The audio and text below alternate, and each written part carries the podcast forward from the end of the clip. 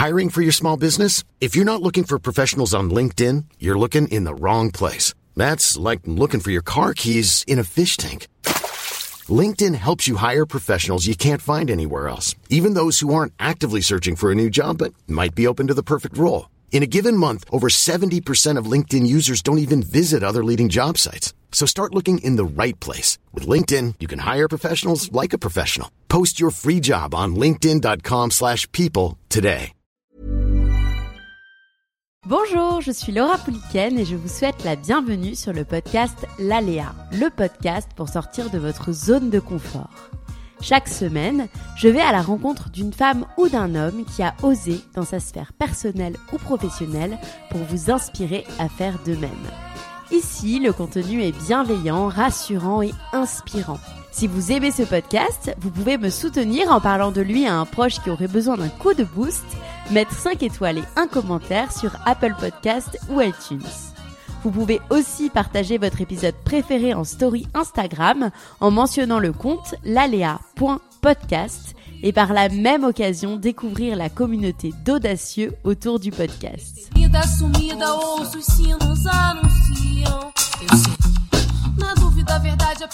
J'ai la joie de recevoir Anne-Solange Tardy sur le podcast pour presque deux heures hors du temps.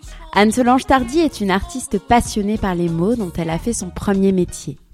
Multipotentielle et sensible, elle revient sur les aléas de son parcours, ses prises de décision, la difficulté de se concentrer sur un seul projet et sa révélation pour l'art qui est venue apporter une réponse aux fluctuations de son esprit. Développement personnel, créativité, liberté, émotion, devenir soi sont autant de notions que nous avons abordées avec celles dont la définition de la vie pourrait être sortir de sa zone de confort. Belle écoute Bonjour Anne Solange. Bonjour. Bonjour Laura. Merci beaucoup d'avoir accepté mon invitation. Je sais en plus qu'il est un petit peu tôt euh, chez toi. Donc je ne sais pas si tu es matinale ou pas. oui, oui, c'est bon. Moi, je suis réveillée depuis une grosse heure déjà. un peu plus, plus que ça, une heure et demie. ok, super. Euh, ma première question, elle est très simple, mais euh, j'aime bien la poser à mes invités. Comment tu vas? Ah, je vais super bien. Je vais, euh, je vais très très bien et, euh, et je le dis avec d'autant plus de euh, de joie et de tout ça que pour être tout à fait honnête, je pense que je découvre depuis un an et demi ce que c'est de se sentir vraiment bien. Et du coup, quand je dis ça va bien, c'est comme ça va bien, ça va bien d'émerveiller de, de savoir ce que c'est maintenant d'aller vraiment bien dans sa vie. Et c'est trop cool. Voilà. Génial. c'est trop bien. Et voilà.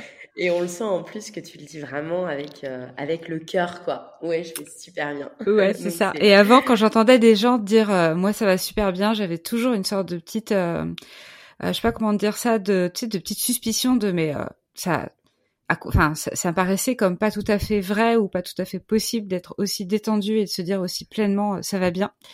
Et du coup, bah maintenant, je fais comme ah ouais, c'est vrai, c'est ça qu'ils ressentaient ces gens-là. Donc c'est super. J'en profite vraiment. Voilà. On va, tu vas, tu vas, de toute façon, tu vas nous expliquer euh, aussi pourquoi ça va bien au fil de, de, cette interview, pourquoi ça va aussi bien au fil de tes interviews. On va revenir euh, sur ton parcours, euh, sur tout ça ensemble. Euh, mais d'abord, je vais commencer par une présentation pour ceux qui te connaissent pas.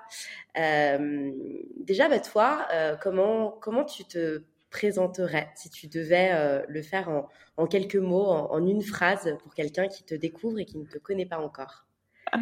J'espérais que j'allais couper à cette question, que c'était toi qui allais faire la présentation. euh... et Justement, en fait, j'allais partir de la présentation pour être honnête avec toi, et je me suis dit, eh bien non, je le ferai après, toi, si tu devais te présenter. Alors, c'est une question à laquelle j'échoue euh, presque tout le temps parce que j'ai l'impression que c'est toujours trop compliqué de se présenter en une phrase. Mais si aujourd'hui je rencontre une personne qui me connaît pas, euh, je prends une grande inspiration, je me dis fake it till make it et je dis bonjour, je m'appelle Anne Solange Tardy et euh, je suis peintre, je suis aquarelliste botanique et j'enseigne l'aquarelle botanique et voilà, c'est ça que je dis. Et je le dis tout en retenant un peu mon souffle parce que c'est nouveau et que bah, pour l'instant je me sens pas tout à fait à la hauteur de ce titre-là. Et il y a quelques années, j'aurais dit que j'écrivais des livres puisque c'est ce que j'ai fait pendant de nombreuses années. Et là, c'est une activité qui est relativement nouvelle, surtout à l'échelle de l'aquarelle botanique, qui est une discipline qui demande, je pense, pas mal d'années de pratique. Mais en même temps, bah, c'est ma source de revenus, c'est ça. C'est, euh, je pense que c'est souvent ce que je me dis, que je me raconte à moi-même quand je doute de moi. Je me dis bah ouais, mais c'est ça ta source de revenus. Tu fais bien. T'apprends vraiment à des gens à le faire, euh, à peindre aussi et euh, ils ont des super résultats, ils obtiennent vraiment des, des super résultats. Donc, il euh, n'y a pas de raison de se sentir illégitime. Mais en fait, je pense que c'est souvent ce qui arrive quand on quand on débute dans quelque, enfin quand on débute.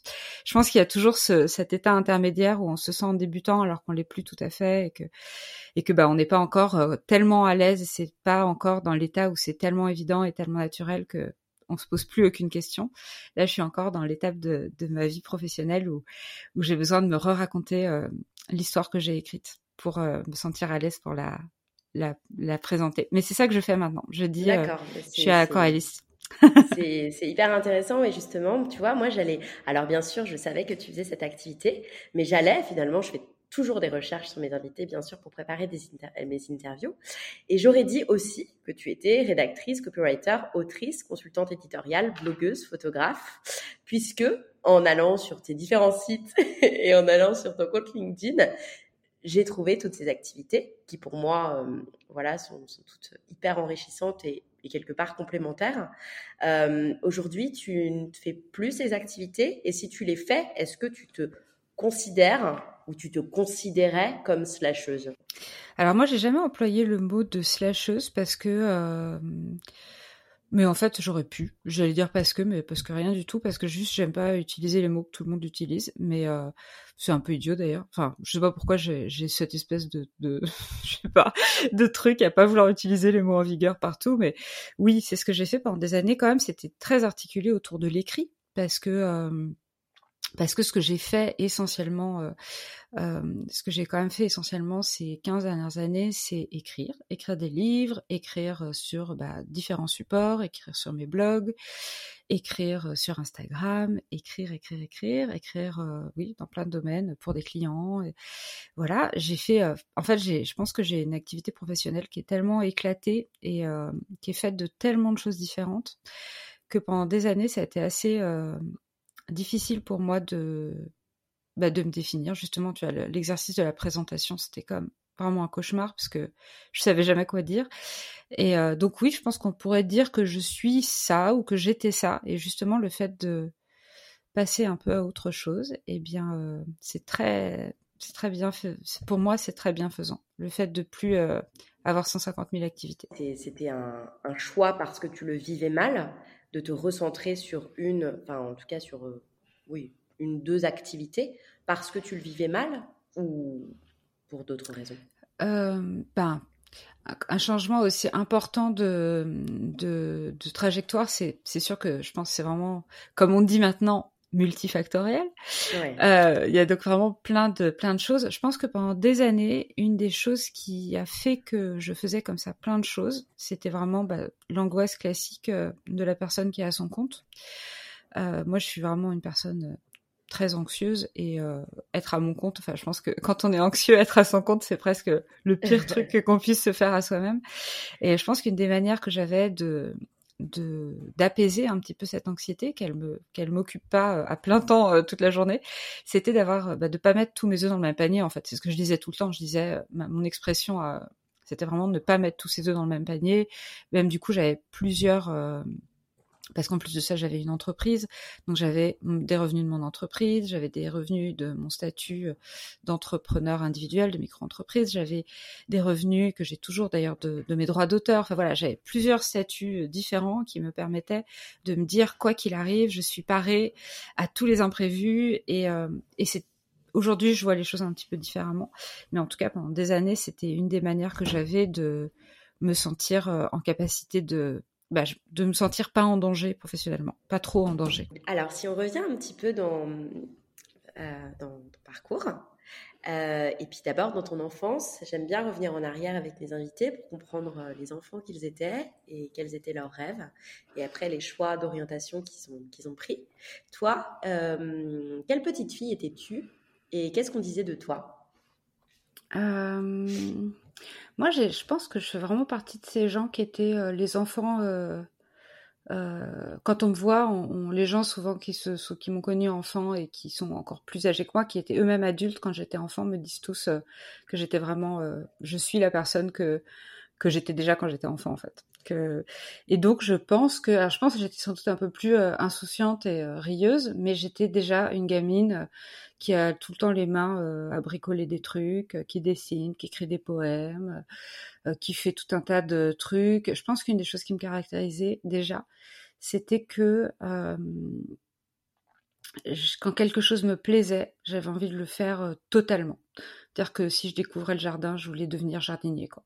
Et si je découvrais, je sais pas moi, bah voilà, la peinture, je voulais devenir peintre. Quand je découvrais quelque chose qui, je, je, fais pas partie de ces gens qui qui sont capables de, qui, enfin, qui arrivent, qui sont satisfaits de euh, faire quelque chose pendant quelques heures par semaine et, de s'en contenter, ce qui est super. Moi, j'ai vraiment besoin de me plonger à 100% dans les trucs pour, euh, pour les faire. Et c'est vrai pour pratiquement tous les domaines. Ça veut dire que, voilà.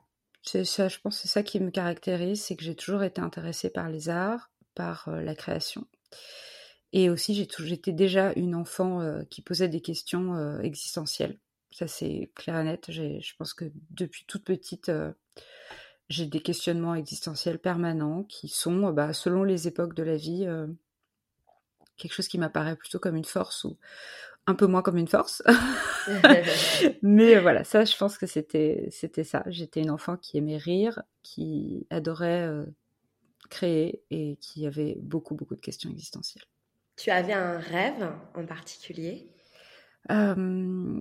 Alors, c'est toujours moi ça c'est une vraie question euh, complexe pour moi parce que je, me suis depuis que je suis adulte, j'ai passé ces 20 dernières années ou même même pas depuis que je suis adulte, j'ai l'impression depuis que je suis euh, non, depuis que je suis enfant, en fait, j'ai écrit, je pense qu'une des premières choses que j'ai fait d'un point de vue créatif, c'est des poèmes et écrire des choses. Mais maintenant, quand je me re-raconte l'histoire, j'adorais dessiner, j'adorais beaucoup d'autres choses que écrire. Mais je pense que j'ai vraiment catalysé, euh, je sais pas comment dire, j'ai compacté mon identité et ma famille et les gens autour de moi autour de l'idée que j'étais, que j'écrivais, j'avais fait des concours de poésie, que j'avais gagné. Il y avait tout un tas de trucs avec ça. C'est vrai que j'avais une, prédisposition euh, euh, particulière pour l'écrit. Et, et, du coup, je me suis vraiment beaucoup, beaucoup c'est ça, j'ai compacté mon identité autour de cette idée que moi j'étais faite pour écrire. Et euh, la raison pour laquelle je te, raconte ça, c'est que ce, qui était une sorte de, je sais pas, tu sais, une sorte de mythe familial, Anne Solange à l'écrit, il, s'est trouvé que bah, quand j'ai créé mon blog Cachemire et Soins en j'ai pas la mémoire des dates, je crois que mon premier roman, je l'ai édité en 2017 grâce à mon blog. Et ça a vraiment créé quelque chose de très puissant de euh, ma destinée c'est d'écrire et je le sais et c'est que ça que et c'est vers ça que je vais. Et en fait euh, ça ça ce, cette espèce de, de, truc fort et dur qui est tellement le mythe qu'on enfin tu vois quand on écoute les gens qui réussissent dans un domaine t'as toujours l'impression qu'il y a une sorte de mythe de quelque chose pas forcément qui naît depuis l'enfance mais un espèce de mythe de soi-même qui, te donne le sentiment que tu as une destinée et que euh, cette personne elle a été prédestinée. Ben moi, je me suis vraiment raconté très très fort cette histoire. Et en fait, ça m'a vraiment empêché de voir qu'il y avait des tas de choses qui me convenaient pas dans l'écriture. Notamment le fait que, euh, étant une personne très cérébrale et très euh, à me vraiment faire des nœuds au cerveau, bah, en fait, peut-être que l'écrit, euh, qui est quelque chose qui renforce encore cette prédisposition-là, euh, c'était peut-être pas euh, ce qui me convenait le mieux, c'était peut-être quelque chose pour lequel j'ai des facilités. Il y a vraiment aucun doute, écrire pour moi, c'est facile, et j'adore ça. Mais par contre, bah, je pense que cette, espèce de mythe qui vient de l'enfance de à 4 ans, dès que j'ai su tenir un crayon, je faisais des poèmes et je sais pas quoi, c'est vrai, mais je suis pas sûre que ça, ça a été vraiment un service que je me sois rendue à moi-même et qui m'ait été rendue euh, de cristalliser comme ça toute mon identité autour de euh, ma faculté d'écrire.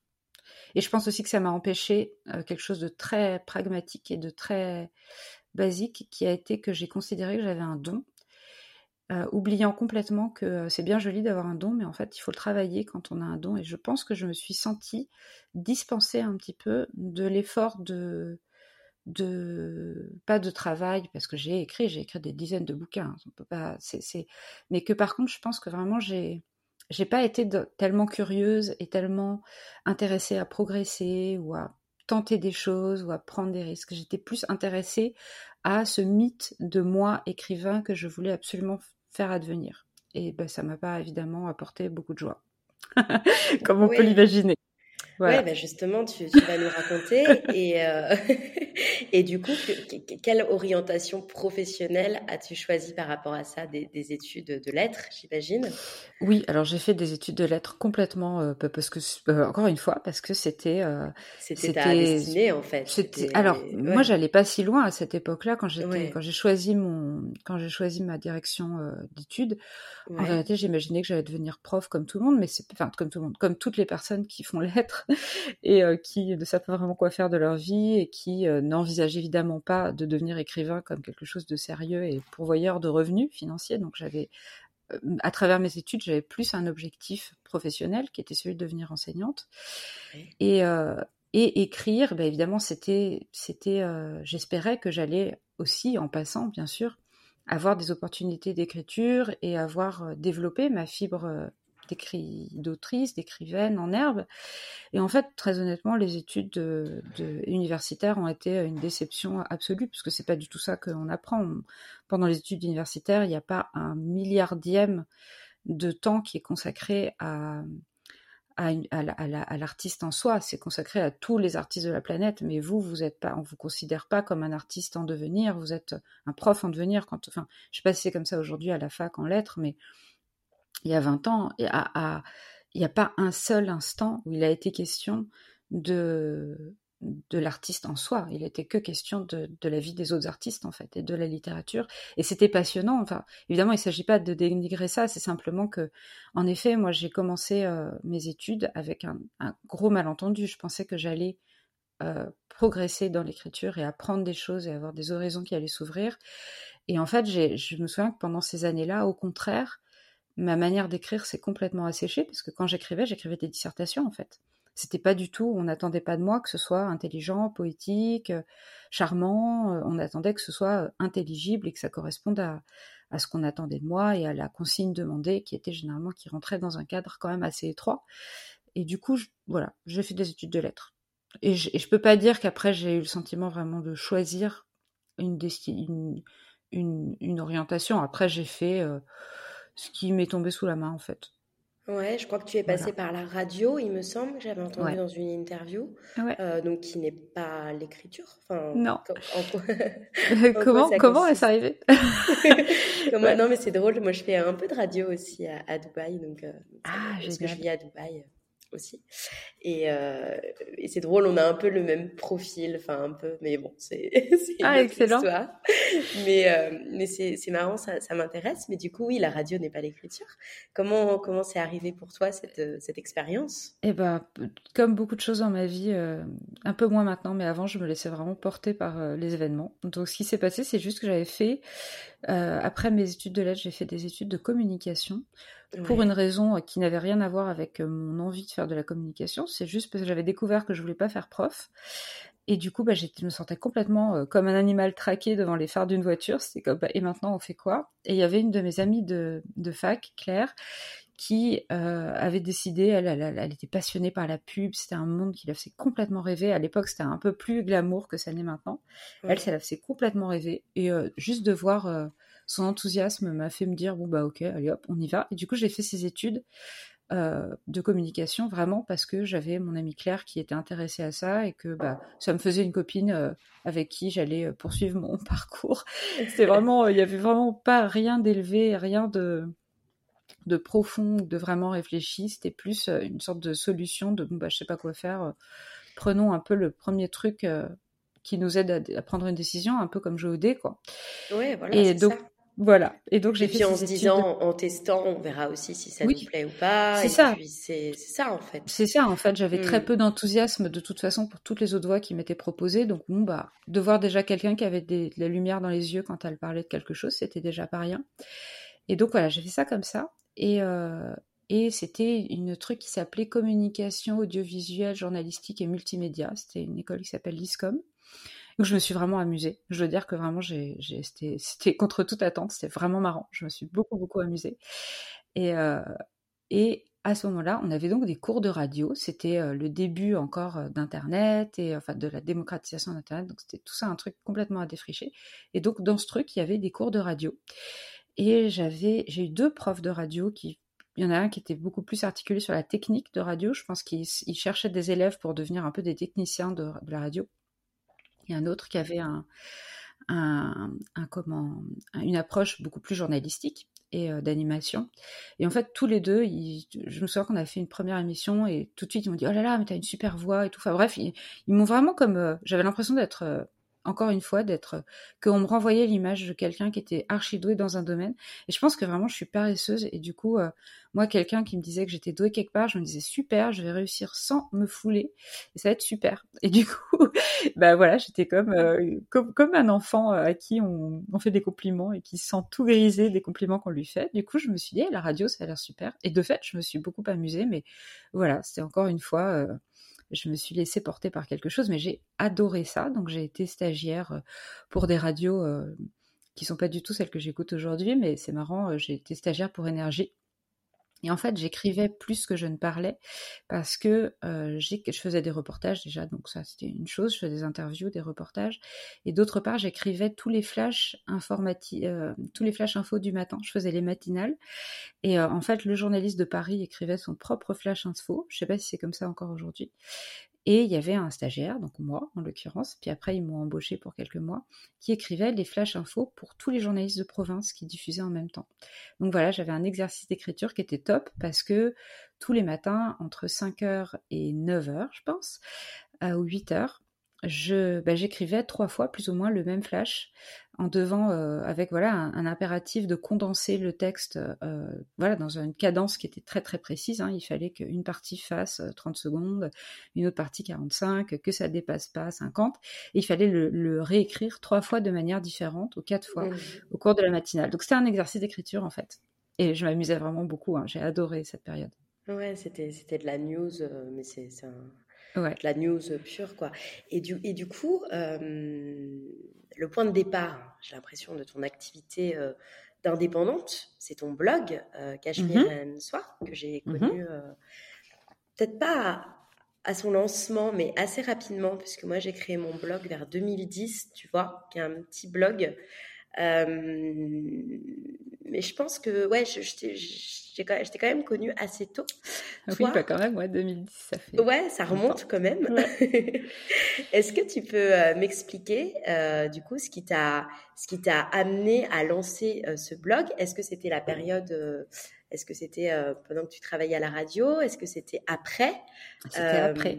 C'était après, ok. Ouais, c'était après. Puis tu vas voir à quel point ma vie a été euh, dirigée à ce, vraiment par euh, des hasards complets. Je faisais ce que les autres faisaient, quoi. Et donc à ce moment-là, j'étais, c'était quand même un peu après mes études, j'étais, je travaillais dans une administration comme journaliste d'entreprise. Et je détestais mon travail, je détestais l'administration, je ne savais pas quoi faire de ma vie. Et euh, enfin, je ne savais pas du tout ce que je pouvais faire d'autre, donc je faisais ça, qui me plaisait pas. Et à ce moment-là, en fait, il y avait eu un changement de président. Et, euh, et du coup, on n'était pas au placard, mais il y avait une sorte de... En gros, tous les projets de communication du précédent président étaient gelés et bah, les nouveaux projets n'étaient pas encore euh, sur le tapis parce que le président était occupé à je sais pas quoi. Et du coup, bah, on n'avait pas de travail en fait, on, avait peu de travail. Euh, et, donc on s'ennuyait mortellement. Et à cette époque-là, j'avais une de mes euh, collègues amies qui avait euh, qui suivait le blog de Hélène de mon blog de filles et qui était qui est je pense franchement en tout cas qui est moi la première personne que je connais à avoir eu un, blog qui soit autre chose qu'un micro journal intime sur MySpace ou quelque chose comme ça. Et donc, elle, elle suivait le blog d'Hélène, ça lui a donné envie de faire son blog. Et euh, en la voyant faire son blog, j'ai eu envie de faire mon blog. Voilà. Et j'ai créé Cachemire et Soi euh, pendant mes journées au travail, euh, sans avoir aucun objectif de quoi que ce soit. C'est-à-dire que je ne savais pas du tout ce que j'allais écrire dedans. J'avais juste envie je lui avais fait, je crois que je, me demande si je lui avais pas aidé à faire son, à faire l'habillage de son blog ou un truc comme ça. Et du coup, ça m'avait trop donné envie aussi d'avoir mon blog. Et voilà. Et il s'appelle Cachemire à soie parce que ce jour-là, j'avais un pull en cachemire à soie que j'aimais bien. Et enfin, il y a vraiment, il y a vraiment aucune intention de rien. Il y avait, c'était le démarrage des, c'était avant que les blogs soient connus, donc il n'y avait pas de modèle, il n'y avait pas de, il n'y avait pas de règles, il n'y avait rien en fait. Et ça, ça c'était, et ça pour moi, ça a été la chance de ma vie d'avoir un, un espace libre de tout. Ben justement, moi qui, qui savais tellement pas quoi faire de ma vie que je faisais un peu tout ce que les autres faisaient à côté de moi parce que je savais pas quoi faire, quoi. Et, et, du coup, d'avoir cet espace d'écriture et de liberté, ça a été, ça a été super, super, super libérateur. C'était vraiment une, Je pense que mon blog, ça a été vraiment le truc qui, qui m'a, qui a, qui a, changé, a, qui m'a fait prendre un aiguillage vraiment important important dans ma vie. Et très honnêtement, je, je suis vraiment très consciente de la chance que j'ai eue à ce moment-là parce que j'étais vraiment très très malheureuse dans ma vie professionnelle. Vraiment. Et, euh, et je voyais vraiment pas du tout d'issue. En fait, je, je me souviens qu'à ce moment-là, je, je faisais ce que je faisais parce que euh, j'avais aucun modèle d'artiste euh, auprès de moi, j'avais aucun modèle de journaliste. Je veux dire, tous les gens qui avaient dans ma famille, les femmes souvent elles travaillaient pas, donc euh, les hommes faisaient des choses euh, qui n'étaient pas des métiers qui me faisaient envie. Enfin, j'avais vraiment autour de moi pas de modèle autre que, euh, enfin, tous les modèles que j'avais en fait me rendaient triste quoi. Je trouvais que la vie ça avait vraiment pas l'air marrant quoi quand on était adulte et tout ce qui me paraissait génial et marrant, principalement être artiste, hein, on va pas se mentir, me paraissait complètement inaccessible. Donc je l'envisageais même pas. Voilà, tout simplement. Et, ce blog, du coup, quand tu dis qu'il a été vraiment un, virage, en fait, dans ta, dans ta manière de. Ouais, dans ton, dans ton cheminement professionnel et dans ton, ta découverte aussi euh, du bonheur de faire ce que, ce que, ce que tu faisais, euh, dans quelle mesure tu peux nous, nous expliquer en quoi, justement, il t'a permis de d'aimer ce que tu faisais et qui t'a ouvert sur une carrière que tu assumais beaucoup plus et que tu et dans lequel tu prenais énormément de plaisir. Euh, alors énormément de plaisir avec le recul, c'est à prendre avec des pincettes, mais oui, enfin en tout cas il y a eu vraiment cette effectivement en tout cas beaucoup plus de plaisir que ce que je faisais à l'époque euh, au Conseil général, ça c'est certain. Mais euh, du coup, ce qui s'est passé, c'était que bah, les blogs ont, on commençait à, attirer l'attention des, ben, déjà des lecteurs et donc des journalistes et de la presse. Et ensuite, c'est devenu le phénomène ben, qu'on a tous euh, connu si on a, si on a euh, plus de 20 ans aujourd'hui. Euh, et, et, moi, en fait, ben, je faisais partie de ces 10 personnes, 10 nanas qui avaient des blogs de filles, parce qu'on appelait ça à l'époque des blogs de filles. Et, et, et qui ont été mises en valeur par la presse et par tout ça. Donc à ça est arrivé bah, tout de suite évidemment quand il y a quelque chose euh, qui marche et qui attire l'attention euh, du public, bah, ça finit aussi très vite par attirer l'attention euh, de bah, des, des, des, entreprises, des marques qui cherchent à placer leurs produits, qui cherchent à se faire connaître.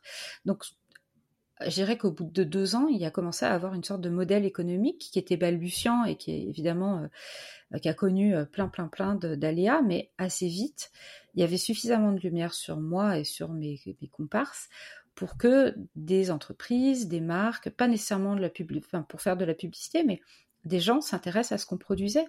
Donc en fait, dès cet instant, bah, des personnes ont commencé à me proposer du travail. C'était pas. Alors moi, j'ai fait très très peu de contenu euh, type ce qu'on appelle aujourd'hui le contenu influenceur, euh, qui consiste à faire la promotion de produits euh, sur ton sur ton sur ton espace. Mais par contre, ce que ça m'a apporté, c'est qu'il y a beaucoup de marques qui se sont intéressées, bah, qui ont voulu que j'écrive pour eux, qui m'ont proposé de faire des photos pour eux, qui m'ont proposé, bah, voilà, toutes sortes d'opportunités.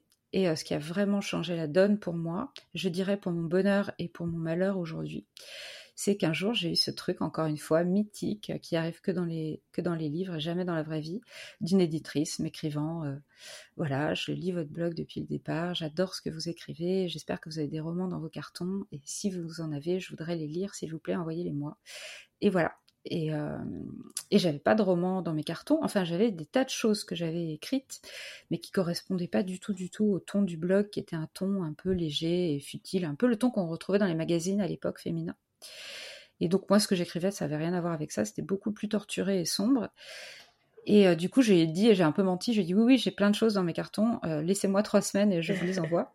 et euh, j'ai créé un, j'ai imaginé une histoire qui, qui, voilà, qui reprenait le ton un petit peu léger et, et humour. C'était la se voulait de, de, Pénélope, exactement, qui se voulait humoristique et et je lui ai envoyé ce livre et bon bah voilà, comme toutes les belles histoires, elle a accepté le manuscrit et j'ai écrit mon premier roman de cette façon-là. Et pourquoi est-ce que c'était génial et à la fois pour mon bonheur et mon malheur C'est que bah, pour mon bonheur, ça m'a permis de me lancer dans une carrière d'autrice, puisque donc j'ai écrit ce roman et puis un autre et puis encore un autre des années après, mais sous un autre nom et alors qui, fait ma honte la plus totale, donc ne comptez pas sur moi pour vous dire ce dont il s'agit. Ah euh, ouais, mais c'est pas non, c'est pas ma honte la plus totale. Maintenant, j'ai dépassé la honte, mais pendant des années, ça a été vraiment un truc qui me mortifiait. Juste l'idée, juste quand j'y pensais, je pouvais rougir rien que d'y penser. Bon bah heureusement du coup que tu l'as publié sous un autre nom finalement. Ah oui oui, mais c'est en fait ça fait partie de ces livres où euh, bon ça c'est l'économie du livre qui est bizarre où en fait euh, c'est la maison d'édition qui possède le pseudo de manière à pouvoir s'ils sont plus contents de vous pouvoir faire écrire le roman par une autre personne poursuivre la série euh, par une autre personne euh, tout en gardant le pseudo. Donc c'est des romans écrits euh, à la à la c'est comment dire ça? C'est du roman écrit à la chaîne un petit peu. Mais bon, c'est quand même un roman de 1000 pages, donc 1200 je crois ou 1300 pages, donc ça a quand même ça m'a quand même beaucoup occupé. Et du coup, pour moi, ça c'est quelque chose qui, qui, est, qui est un tout petit pavé de papier, mais pour moi, ça a occupé un grand espace dans ma vie. Et donc, je dis ouais pour, pour mon bonheur et mon malheur, parce que bah, j'ai commencé ma carrière d'autrice sur un gros malentendu qui était que euh, j'ai écrit un roman euh, léger et humoristique, alors que moi j'étais une personne tout sauf légère et, et euh, tout sauf. je pense vraiment que écrire sur la légèreté, ça me permettait de l'être un petit peu plus, mais moi j'étais vraiment tout le contraire de ça. Et le drame, c'était que j'ai écrit des choses dont je n'aurais pas été lectrice moi-même, en fait. Et j'étais vraiment pas fière de ce que j'écrivais. Enfin, j'étais fière d'avoir réussi parce que euh, et euh, le, jour où j'ai envoyé mon manuscrit, le manuscrit de la vie de Pénélope B à mon éditrice, je pense quand même que ça reste un des plus beaux moments de ma vie. Ce moment où je me suis dit, hey, j'ai vraiment écrit un roman. Ça y est, j'ai euh, même si euh, il marche pas, même si personne le lit, même si tout le monde le déteste, il y a une chose que j'ai fait et que plus rien ne pourra m'enlever désormais, c'est que j'ai écrit un roman. Même si personne ne le lit jamais, j'ai écrit un roman. Et non seulement euh, il n'a pas été lu par personne, mais il a fait cette année-là, il était la première vente des premiers romans de la rentrée littéraire de cette année-là, donc il s'est très bien vendu et ça a bien marché, mais du coup, ça a eu le malheur, enfin ma difficulté, c'est que ça m'a mis sur une route qui était vraiment pas une route sur laquelle j'étais à l'aise et dans laquelle je me sentais pas du tout, du tout euh, euh, bien dans mes baskets. Et ça faisait que j'étais toujours mal à l'aise des, des projets que je faisais en fait. C'est-à-dire que évidemment, quand tu écris un livre, on te demande après d'en faire la promotion. Et pour moi, c'était difficile parce que je me sentais jamais vraiment. Euh, je vais dire le mot aligné qui m'énerve un petit peu, mais voilà, c'était ça. Je me sentais pas du tout aligné avec euh, ce que je faisais et mes projets. Et donc j'étais dans une sorte de, de friction permanente entre bah oui, c'est ça mon travail, mais en même temps, j'arrive pas à en être fière, quoi. J'arrive pas à, j'arrive pas à dire aux gens, euh, genre, euh, waouh, regardez, j'ai acheté ça, vous avez, faut vraiment que vous l'achetiez parce que vous allez voir, c'est, c'est vraiment canon ce que j'ai fait, quoi. Je, vois tout à fait, je comprends tout à fait. Et c'est, pour mm. moi, ça a été, ça a été, ça a été vraiment, vraiment très, très difficile. Et j'ai, j'ai pas, ça m'a pris 15 ans pour me sortir de ça, tu vois. Donc, c'était vraiment pas facile.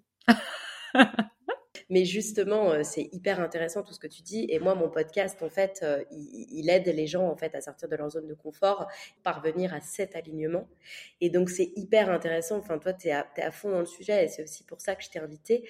Euh, toi, comment tu as du coup réussi à, parce que ça a quand même duré 15 ans, ce, que tu dis, de ne pas forcément assumer tes projets. Donc, qu'est-ce que tu as mis en place, toi, pour au fur et à mesure, t'accepter et, euh, et, et, être fier des projets que, vers lesquels tu allais ben, alors en fait, je, je, pense que la difficulté, ça a été quand tu es dans une situation euh, comme ça. Déjà, là, je te raconte l'aspect sombre, c'est parce que on, a commencé l'interview en me demandant comment j'allais et vraiment, tu vois, le parallèle entre de me sentir hyper bien maintenant et ben justement plus du tout dans ces tensions-là.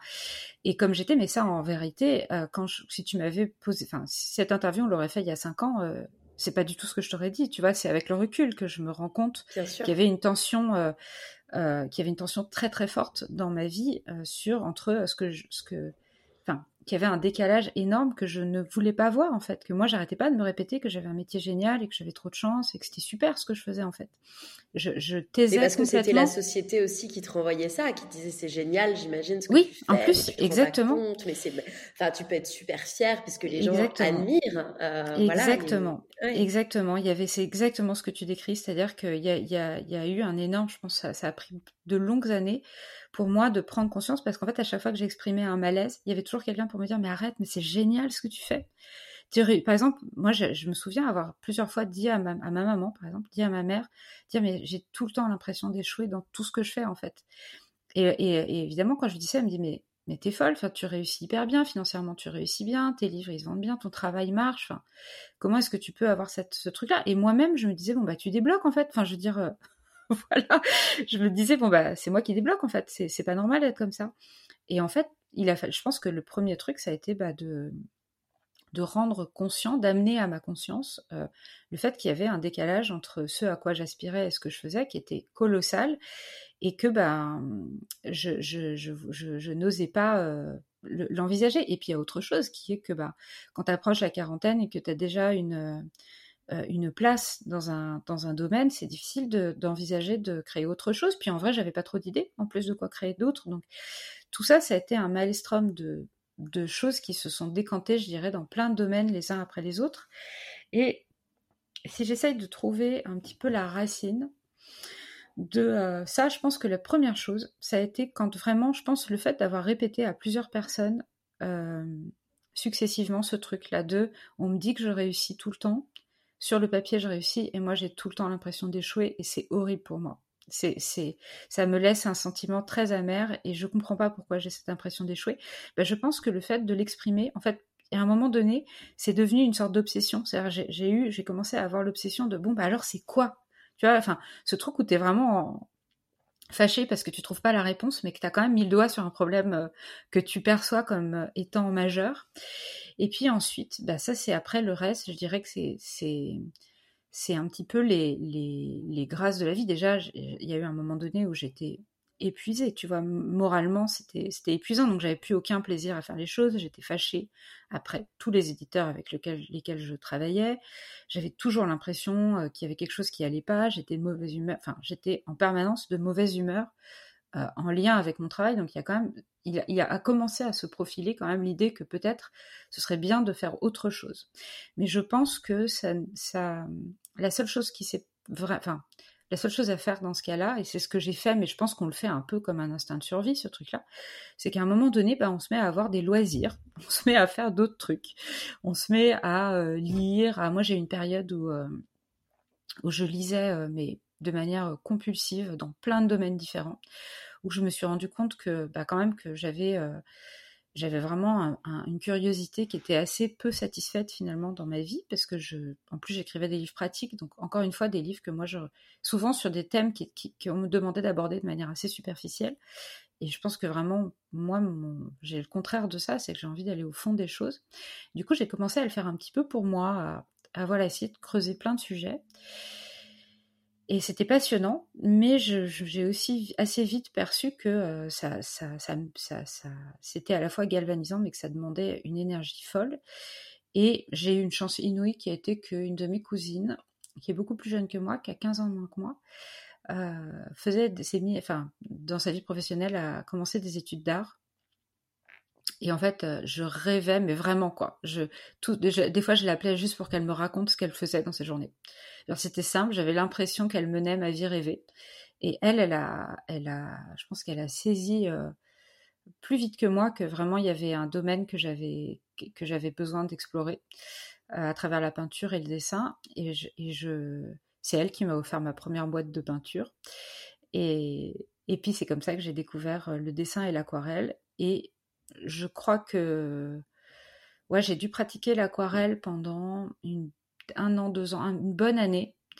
Et l'année dernière, enfin il y a un an et demi maintenant, en décembre 2019 du coup, fin décembre 2019, en me baladant sur le blog d'une aquarelliste botanique que j'aimais bien, euh, j'ai vu qu'elle avait fait une formation.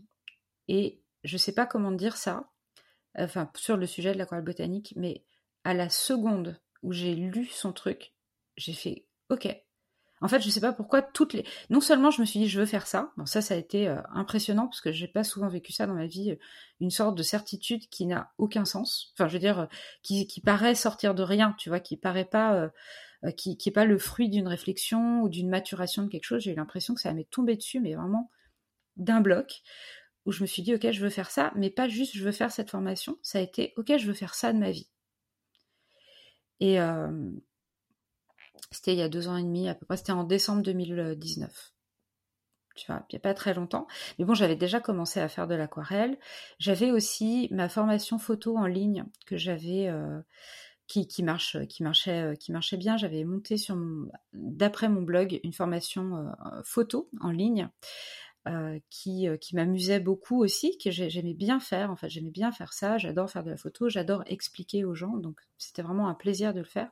En revanche, là où, où ça ça commençait à coincer pour moi, c'était que j'étais pas assez passionnée de photo pour avoir envie d'en faire tout le temps et du coup d'avoir envie de progresser tout le temps sur le sujet et de me former tout le temps sur le sujet. Mais je comprends tout à fait, en fait. Je pense que c'était. Il y avait beaucoup de choses qui t'intéressaient. Excuse-moi, je suis malade. Ah, il y avait beaucoup de choses qui, qui t'intéressaient. Et en fait, finalement, mais pas une seule chose sur laquelle te centrer pour consacrer toute ton énergie. Pas assez. Exactement. Donc, en fait, je pense que tu avais un petit peu de photos, un petit peu de copywriting, un petit peu d'écriture, un petit peu. Mais pas trouver cette chose qui sur laquelle tu, pour laquelle tu étais prête à consacrer ta vie finalement. Exactement. Et puis surtout, euh, il y avait, alors ça c'est exactement ça, c'est tout à fait vrai. Et il y avait un autre volet, je pense, qui m'a beaucoup euh, coincé, c'est que j'avais fini par perdre de vue que moi, j'aime écrire, mais j'aime écrire comme une artiste écrit. C'est-à-dire que moi, j'avais, j'écrivais pas du tout. Enfin, je veux dire, mon travail n'était pas euh, ce qu'on attendait de moi. C'était pas d'être une artiste. C'était de savoir écrire, de le faire bien, de le faire le plus vite possible et d'être le plus rentable possible. C'était ça. Et surtout d'être heureux. Enfin, voilà, c'était assez peu rentable pour moi, mais pour eux, enfin, moi, comme j'ai une grosse capacité de travail, j'arrivais à me rattraper parce que je travaille beaucoup, mais et donc à, obtenir des revenus satisfaisants. Mais du coup, bah, je passais mon temps à écrire, écrire, écrire, écrire. Mais, mmh. mais c'était, c'était, ma, ma, ma, ma, petite âme d'artiste n'était pas du tout euh, impliquée dans ce process-là. Et il y avait aussi cet aspect-là qui était vraiment, vraiment pas évident. Et du coup, le truc de l'aquarelle botanique, je pense que ça aurait pu, sincèrement, je pense qu'une autre discipline aurait pu me, me, plaire. C'est sûr que dessiner, c'est quand même quelque chose que j'avais déjà, j'aimais déjà depuis que je, enfin, c'est pas nouveau, je me suis pas mise à dessiner tout à coup. J'ai eu des tas de périodes dans ma vie où j'ai commencé à abandonner parce que ça me paraissait trop compliqué. Mais vraiment, à ce moment-là, j'ai eu un truc de OK, c'est ça que je vais faire. Et, euh, et puis, euh, je, pense quand même qu'on a le cerveau qui est bien fait, c'est-à-dire que euh, ça, a été comme une sorte de décision à la fois très forte et qui paraissait un petit peu euh, sortie du chapeau. Mais en même temps, je veux dire, j'ai une très longue expérience sur Internet. J'avais déjà ma formation photo qui m'a quand même appris à créer une formation, à faire les choses. Je sais un peu comment communiquer, même si c'est pas mon point fort, je sais quand même le faire j'avais déjà des outils, il y avait du coup cette communauté déjà qui me suit et qui en plus me voyait progresser à l'aquarelle et qui, bah, je sentais que ça, ça, développait aussi des envies et puis le désir peut-être d'apprendre aussi. Il n'y a pas forcément énormément de choses en français euh, sur le sujet, enfin sur le sujet de l'aquarelle botanique en tout cas. Donc, je pense que à la fois s'il y avait une sorte de tu d'absurdité, de trucs qui te tombent sur la tête un peu brutalement. Et à la fois, je pense quand même que mon cerveau avait fait les, connexions et était capable d'avancer suffisamment euh, sereinement pour se dire cette aventure est possible. Ça ne veut pas dire que c'est facile, ça ne veut pas dire que c'est gagné d'avance, mais cette aventure est possible. Et donc, bah, à partir de ce moment-là, je, me suis euh, agrippé euh, presque un peu avec l'énergie, j'allais dire l'énergie du désespoir, mais c'est pas vrai parce que c'est pas du tout du désespoir qui anime, euh, qui me fait me lever le matin, et c'est plutôt de l'enthousiasme et de la joie. Donc, mais avec en tout cas une énergie très très forte de ok maintenant il faut que je prenne un virage fort, il faut que j'ai le courage de prendre ce virage et et c'est bizarre parce que moi je pensais que ma vie ce serait d'être écrivaine et ce serait d'écrire des livres et ce serait de publier des romans et bon bah en fait, ça va pas être ça. Et en fait, quand tu t'es construit entièrement, intégralement et puissamment autour de cette idée, je pense que c'est très très difficile. Enfin, moi, pour moi, en tout cas, c'était très difficile. Ouais. Tu sais, c'est même, c'est même pas déconstruire. Là, ça a été, mais genre, donner le, plus gros coup de pied que je pouvais donner euh, dans cette fourmilière. Et, et puis même, tu sais, ton entourage, dans ce cas-là, il est un peu genre... Euh, bah alors, Désarçonné. c'est quoi mmh. cette affaire? Bien sûr que oui. Et puis, en plus, vraiment, je suis très chanceuse. Il y a eu beaucoup de gens toujours autour de moi à me trouver douée pour, pour, pour, pour l'écrit. Donc, à me dire, mais, mais, mais, mais comment ça? Enfin, c'est quoi cette histoire de pas écrire En fait, c'est, pour ça que tu es douée, c'est ça ta vie. Et en fait, j'ai, j'ai quand même rencontré, pas des résistances au sens de mais je, sentais bien un petit peu euh, que ça, ça, détruisait un peu aussi mon identité auprès des autres. C'est drôle parce que je trouve pas ça si loin pourtant, tu vois, l'écriture et, euh, et, l'aquarelle, parce que finalement, ça reste la créativité, ça reste la, démarche créative. Donc c'est drôle, je pense. Enfin, je trouve pas ça si loin finalement. Non, mais moi ça non assez connecté. Exactement, mm. mais en fait, finalement, finalement, moi aussi, mais c'est parce que euh, c'est parce que je pense que moi vraiment j'avais construit une identité, mais tellement tellement euh, solide autour de ce projet d'écriture que bah, j'étais la première prisonnière de ça, quoi. Voilà, tout simplement. Et c'est marrant parce que ça fait deux ans là déjà que j'ai arrêté, donc j'ai vraiment. Alors, il m'arrive d'accompagner encore des auteurs, j'adore le faire j'adore accompagner des auteurs. C'est vraiment un plaisir et, je crois que je le fais bien en plus. J'espère que je le fais bien. En tout cas, ça consiste en quoi l'accompagnement euh, d'auteurs ça peut être euh, plein de choses. Ça peut être euh, aider un, auteur à retoucher son texte si lui-même ne se sent pas trop une fibre d'écriture, mais a quand même quelque chose à dire. Ça peut être le suivre d'une manière plus émotionnelle, c'est-à-dire l'aider le, coacher un petit peu, lui donner du courage, de la motivation. ça peut être discuter de son texte en cas de questionnement euh, sur, bah, typiquement, euh, par exemple, quand, quelqu'un a, jamais écrit, n'a euh, pas l'habitude d'écrire, il peut ne pas avoir, même dans le domaine du livre qui n'est pas romanesque. Moi, j'accompagne plutôt des auteurs qui ont qui vont s'engager dans un projet de récit, par exemple, ou bien de, ou même un livre pratique sur un, sur un thème dont il est expert. Et du coup, c'est pas forcément des gens qui ont un sens de la narration au départ. Et en fait, même dans un livre pratique, euh, pour qu'un livre soit sympa à lire, il faut quand même qu'il y ait euh, un ordre, une narration, des moments un petit peu de, suspense, de tension, de choses. Enfin voilà, il y a, quand même des choses qui font qu'un lecteur va au bout de sa lecture. Ça, il suffit pas d'avoir un, sujet intéressant pour pouvoir le faire passer il faut encore, euh, il y a des petites astuces à, développer. Donc moi, parfois, mon travail, c'est d'aider l'auteur à prendre conscience de ça et euh, éventuellement de retravailler, de discuter son texte pour le rendre le plus... Euh, moi, souvent, ce que, je pense que mon rôle, c'est c'est d'être assez passionné par le sujet de l'auteur pour avoir vraiment envie à tout prix que son texte, les gens ne soient pas arrêtés ou, ou se sentent pas grippés dans leur lecture par quelque chose qui les empêche d'avoir accès euh, à la substance de ce que l'auteur veut dire, tu vois? Et euh, ça, c'est vraiment un travail que je trouve. Euh, je me sens toujours super privilégiée d'être la personne qui essaye d'être un peu le passeur de, ces connaissances qui parfois sont un peu brutes et qui et pas toujours parce que parfois aussi les auteurs c'est des auteurs en puissance ou des, premiers auteurs qui ont une vraie fibre littéraire mais bah, qui parfois manquent un peu de confiance en eux. Donc mon travail aussi, c'est euh, de juste des fois juste de leur dire, mais en fait, euh, en fait, c'est vraiment bien ce que tu as écrit, c'est vraiment beau. Voilà, et mon travail, c'est d'être cette personne. Et j'aime bien quand je fais ça. Je ne fais pas beaucoup, mais quand je le fais, c'est un vrai privilège. Je comprends tout à fait parce qu'une de mes activités, c'est d'accompagner les personnes à, créer leur podcast. Et j'ai beaucoup, ah. et à ma, à ma plus grande surprise, au début, je pensais que ça allait être plutôt des techniques, choix de sujets.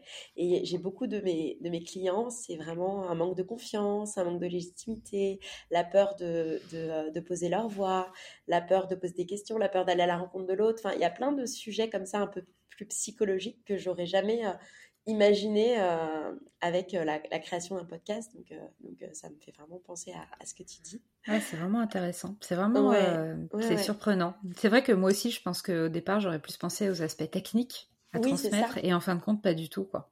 Ouais, exactement, exactement. Et si on reparle un petit peu de ta nouvelle activité donc d'aquarelle botanique, avant de parler du sujet de la créativité, du développement personnel qui me passionne, euh, toi, quelles sont les actions en fait, euh, un peu concrètement que tu as pu mettre en place euh, dans le, bah, dans ton, dans ton virage en fait vers cette nouvelle activité pour toi et puis aussi aux yeux de la société? Alors, pour moi, ça a été bah, tout simplement déjà de verbaliser que c'était ça que j'allais faire maintenant, que j'avais pas la moindre idée de en fait, j'avais pas la moindre idée de rien. Ça veut dire que j'avais pas étudié le marché, comme on dit. J'avais pas réfléchi à est-ce que on va, est-ce que c'est viable, est-ce que combien de temps ça va me prendre, combien est-ce que ça va me coûter s'il faut que je me forme, comment faire? J'ai un peu pris les choses comme, bah, c'est comme ça et c'est ça que je vais faire. Et, et en fait, alors moi j'ai la chance quand même. Il y a quand même une chose, c'est que bah, déjà, je pense qu'à 40 ans, on démarre jamais de zéro quelle que soit notre situation, euh, le truc de repartir à zéro, ça n'existe pas vraiment parce qu'on a quand même forcément un bagage de plein de choses euh, dans plein de domaines. Et euh, moi, mon, bagage, bah, c'est le fait d'avoir créé une communauté à partir de Cachemire et Soi depuis 15 ans et d'avoir des personnes qui du coup ont suivi mes progrès, ont suivi mes, euh, mes tentatives du dimanche d'aquarelle, m'ont encouragé, euh, ont vu ça. Et du coup, au moment où j'ai décidé que j'allais lancer une formation sur ce thème, euh, il y avait déjà de l'intérêt pour ça. Il y avait déjà de l'intérêt pour ça, donc je savais que je partais pas de rien, tu vois, c'est-à-dire que je, mon, mon, travail, mon, travail essentiel, ça a été de me dire, euh, d'essayer de me mettre à la place des personnes, c'est-à-dire de quoi elles vont avoir besoin si elles sont complètement débutantes et comment faire pour euh, leur permettre d'accéder à, ça. Et puis, bon, bah, la chance que, que j'ai eue, c'était que j'avais déjà moi-même, j'étais toute fraîche en fait. Je venais déjà d'expérimenter plein de choses. J'avais eu plein de révélations dans l'aquarelle, plein de moments où j'avais pu me dire, là, ça y est, j'ai galéré pour ça. Puis à ce moment-là, j'ai trouvé telle, telle chose pour m'aider. Donc, je, suis encore, même encore maintenant, je suis remplie de l'énergie du débutant, tu vois, de tous les trucs où tu galères, de toutes les questions que tu te poses, de tout ça. Donc, j'ai tout de suite, j'ai réfléchi au fait que c'était là-dessus que je voulais capitaliser, en fait, sur le fait que certes, je suis pas une, enseignante euh, qui a 20 ans de métier et du coup qui a des connaissances incroyables à transmettre, mais par contre, toutes les questions du débutant, elles sont tellement fraîches en moi, et il y en a un certain nombre que j'ai déjà résolu. Du coup, bah, je vais réfléchir à comment articuler euh, mon, premier travail d'enseignant sur les premières questions de débutants que moi j'ai déjà solutionnées, que quand tu es débutant, bah, avec lesquelles tu, galères. Donc c'est comme ça que j'ai j'ai commencé et que j'ai réfléchi.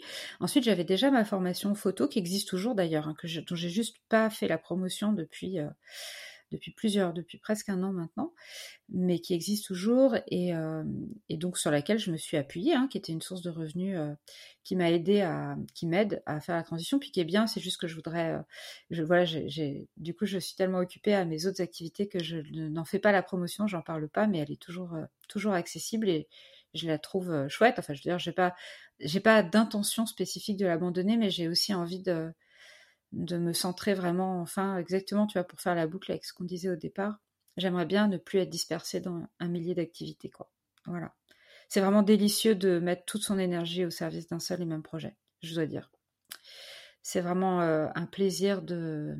Avant, j'avais l'impression d'être un jongleur qui court, qui, tentait en permanence de ne pas faire tomber ses balles et qui n'y parvenait pas souvent d'ailleurs, d'avoir toutes les balles au même moment euh, et qu'il n'y en ait pas deux ou trois par terre. Là, maintenant, c'est vraiment c'est tellement plus facile en fait de. Bah bien sûr, de défendre un projet. Et ah c'est exactement ça. Et, en termes de. Et après, vraiment, je passe à la créativité. en termes de, de positionnement, parce que c'est un sujet aussi qui est, qui est pas mal intéressant, qui est, qui est intéressant et que. Il y, y, a quelques jours, justement, j'ai parlé avec quelques-unes de mes, de mes auditrices qui me parlent de souffrir de leur multipotentialité et qui me parlent en termes de positionnement et en termes d'image, justement, euh, à quel point ça peut être difficile, comme tu dis, de jongler entre plusieurs casquettes, plusieurs activités. Toi, euh, euh, au niveau de ta communauté et en termes de positionnement par rapport à ta communauté, euh, comment ça se dessine tout ça? Est-ce que ta communauté arrive à comprendre tout ce que tu fais, euh, pourquoi tu le fais, comment tu le fais? Euh, Tu parles de difficulté justement à avoir plusieurs casquettes. Est-ce que c'est aussi par rapport à l'image que tu peux renvoyer, par rapport à ta communauté? Je sais Alors, pas du coup, j'ai c'est très clair, mais du coup, je vais te répondre en deux fois et je vais d'abord faire une petite digression par rapport à, à, ce que tu me poses comme question par rapport à, la relation avec la communauté qui suit mon travail. La première chose que je voudrais dire, c'est que euh, bah oui, je pense que pour le coup, la question de multipotentialité et de souffrir de ça, je peux vraiment en parler du sujet parce que c'est de, ça dont on parle hein, finalement depuis. Euh. Donc c'est vraiment un sujet dont, je pense que j'ai fait pas mal, euh, j'ai pas mal d'expérience et je pense qu'il y a une chose dont j'avais pas conscience, vraiment, c'était que elle pouvait s'exprimer la multipotentialité au sein d'un seul et même projet. Et c'est vraiment, euh, je vais le redire, c'est que la, la multipotentialité, elle peut et elle s'exprime au sein d'un même projet. C'est-à-dire que moi, j'ai beau aujourd'hui être, euh, voilà, avoir décidé que mon projet de vie, jusque sans doute à la fin de ma vie, c'est d'enseigner l'aquarelle botanique et de devenir aquarelliste botanique, illustratrice et de vivre de ça. En réalité, je fais ça, mais je fais aussi, bien sûr, de la communication. J'ai un site internet à maintenir, j'ai euh, des relations à entretenir, je découvre, j'ai euh, tout un tas de projets qui se présentent à moi qui sont complètement inattendus.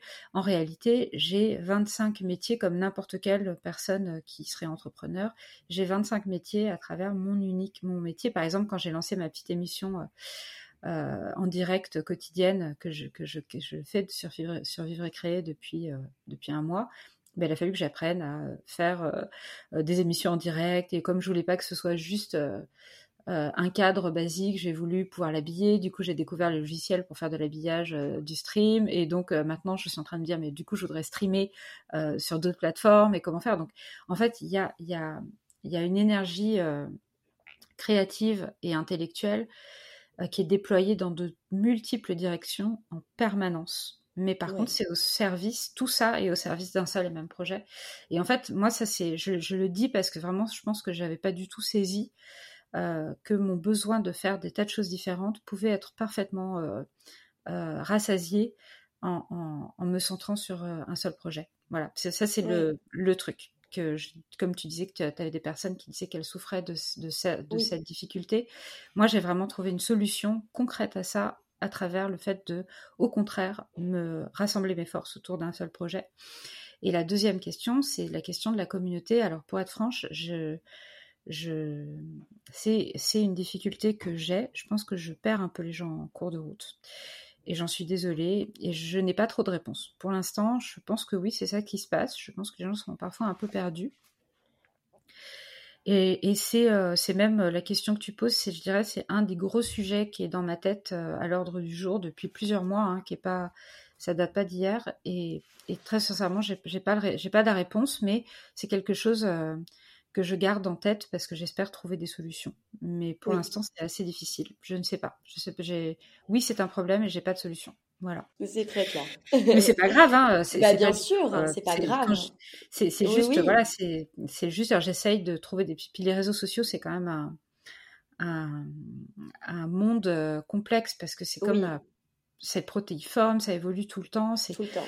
C'est vraiment pas mmh. évident de de bah, je trouve que ça nécessite de se réinventer tout le temps. Et c'est pas facile de se réinventer tout le temps, je trouve. Mais bon, maintenant j'ai un peu pris mon parti des choses. Je veux dire que je me compte, je, je me contente de me dire bon, mon activité elle marche, elle marche assez, oui. Bon, alors je fais ce que je peux, je prends les problèmes l'un derrière l'autre. Et, euh, et voilà. Donc oui, ça, ça fait vraiment partie des, des problématiques que je rencontre, mais pour l'instant, j'ai pas de solution. Voilà. Ouais, bien sûr. Euh, si on parle un petit peu de, créativité, euh, je voudrais aborder avec toi ce sujet aussi parce que euh, je pense que la, créativité, comme toi, ça t'a permis, ça permet de, se développer personnellement, ça permet de se développer professionnellement, ça permet de sortir de sa zone de confort finalement pour être plus aligné et pour se connaître mieux. C'est quoi pour toi déjà être créative? Alors pour moi, être créative, euh, je suis pas sûre que ce soit tellement dans. Euh, c'est assez difficile pour moi parce que finalement, je trouve que être créatif, c'est pas c'est pas tellement en lien avec l'expression artistique. Et je trouve qu'on a tendance à, à mélanger un petit peu les deux.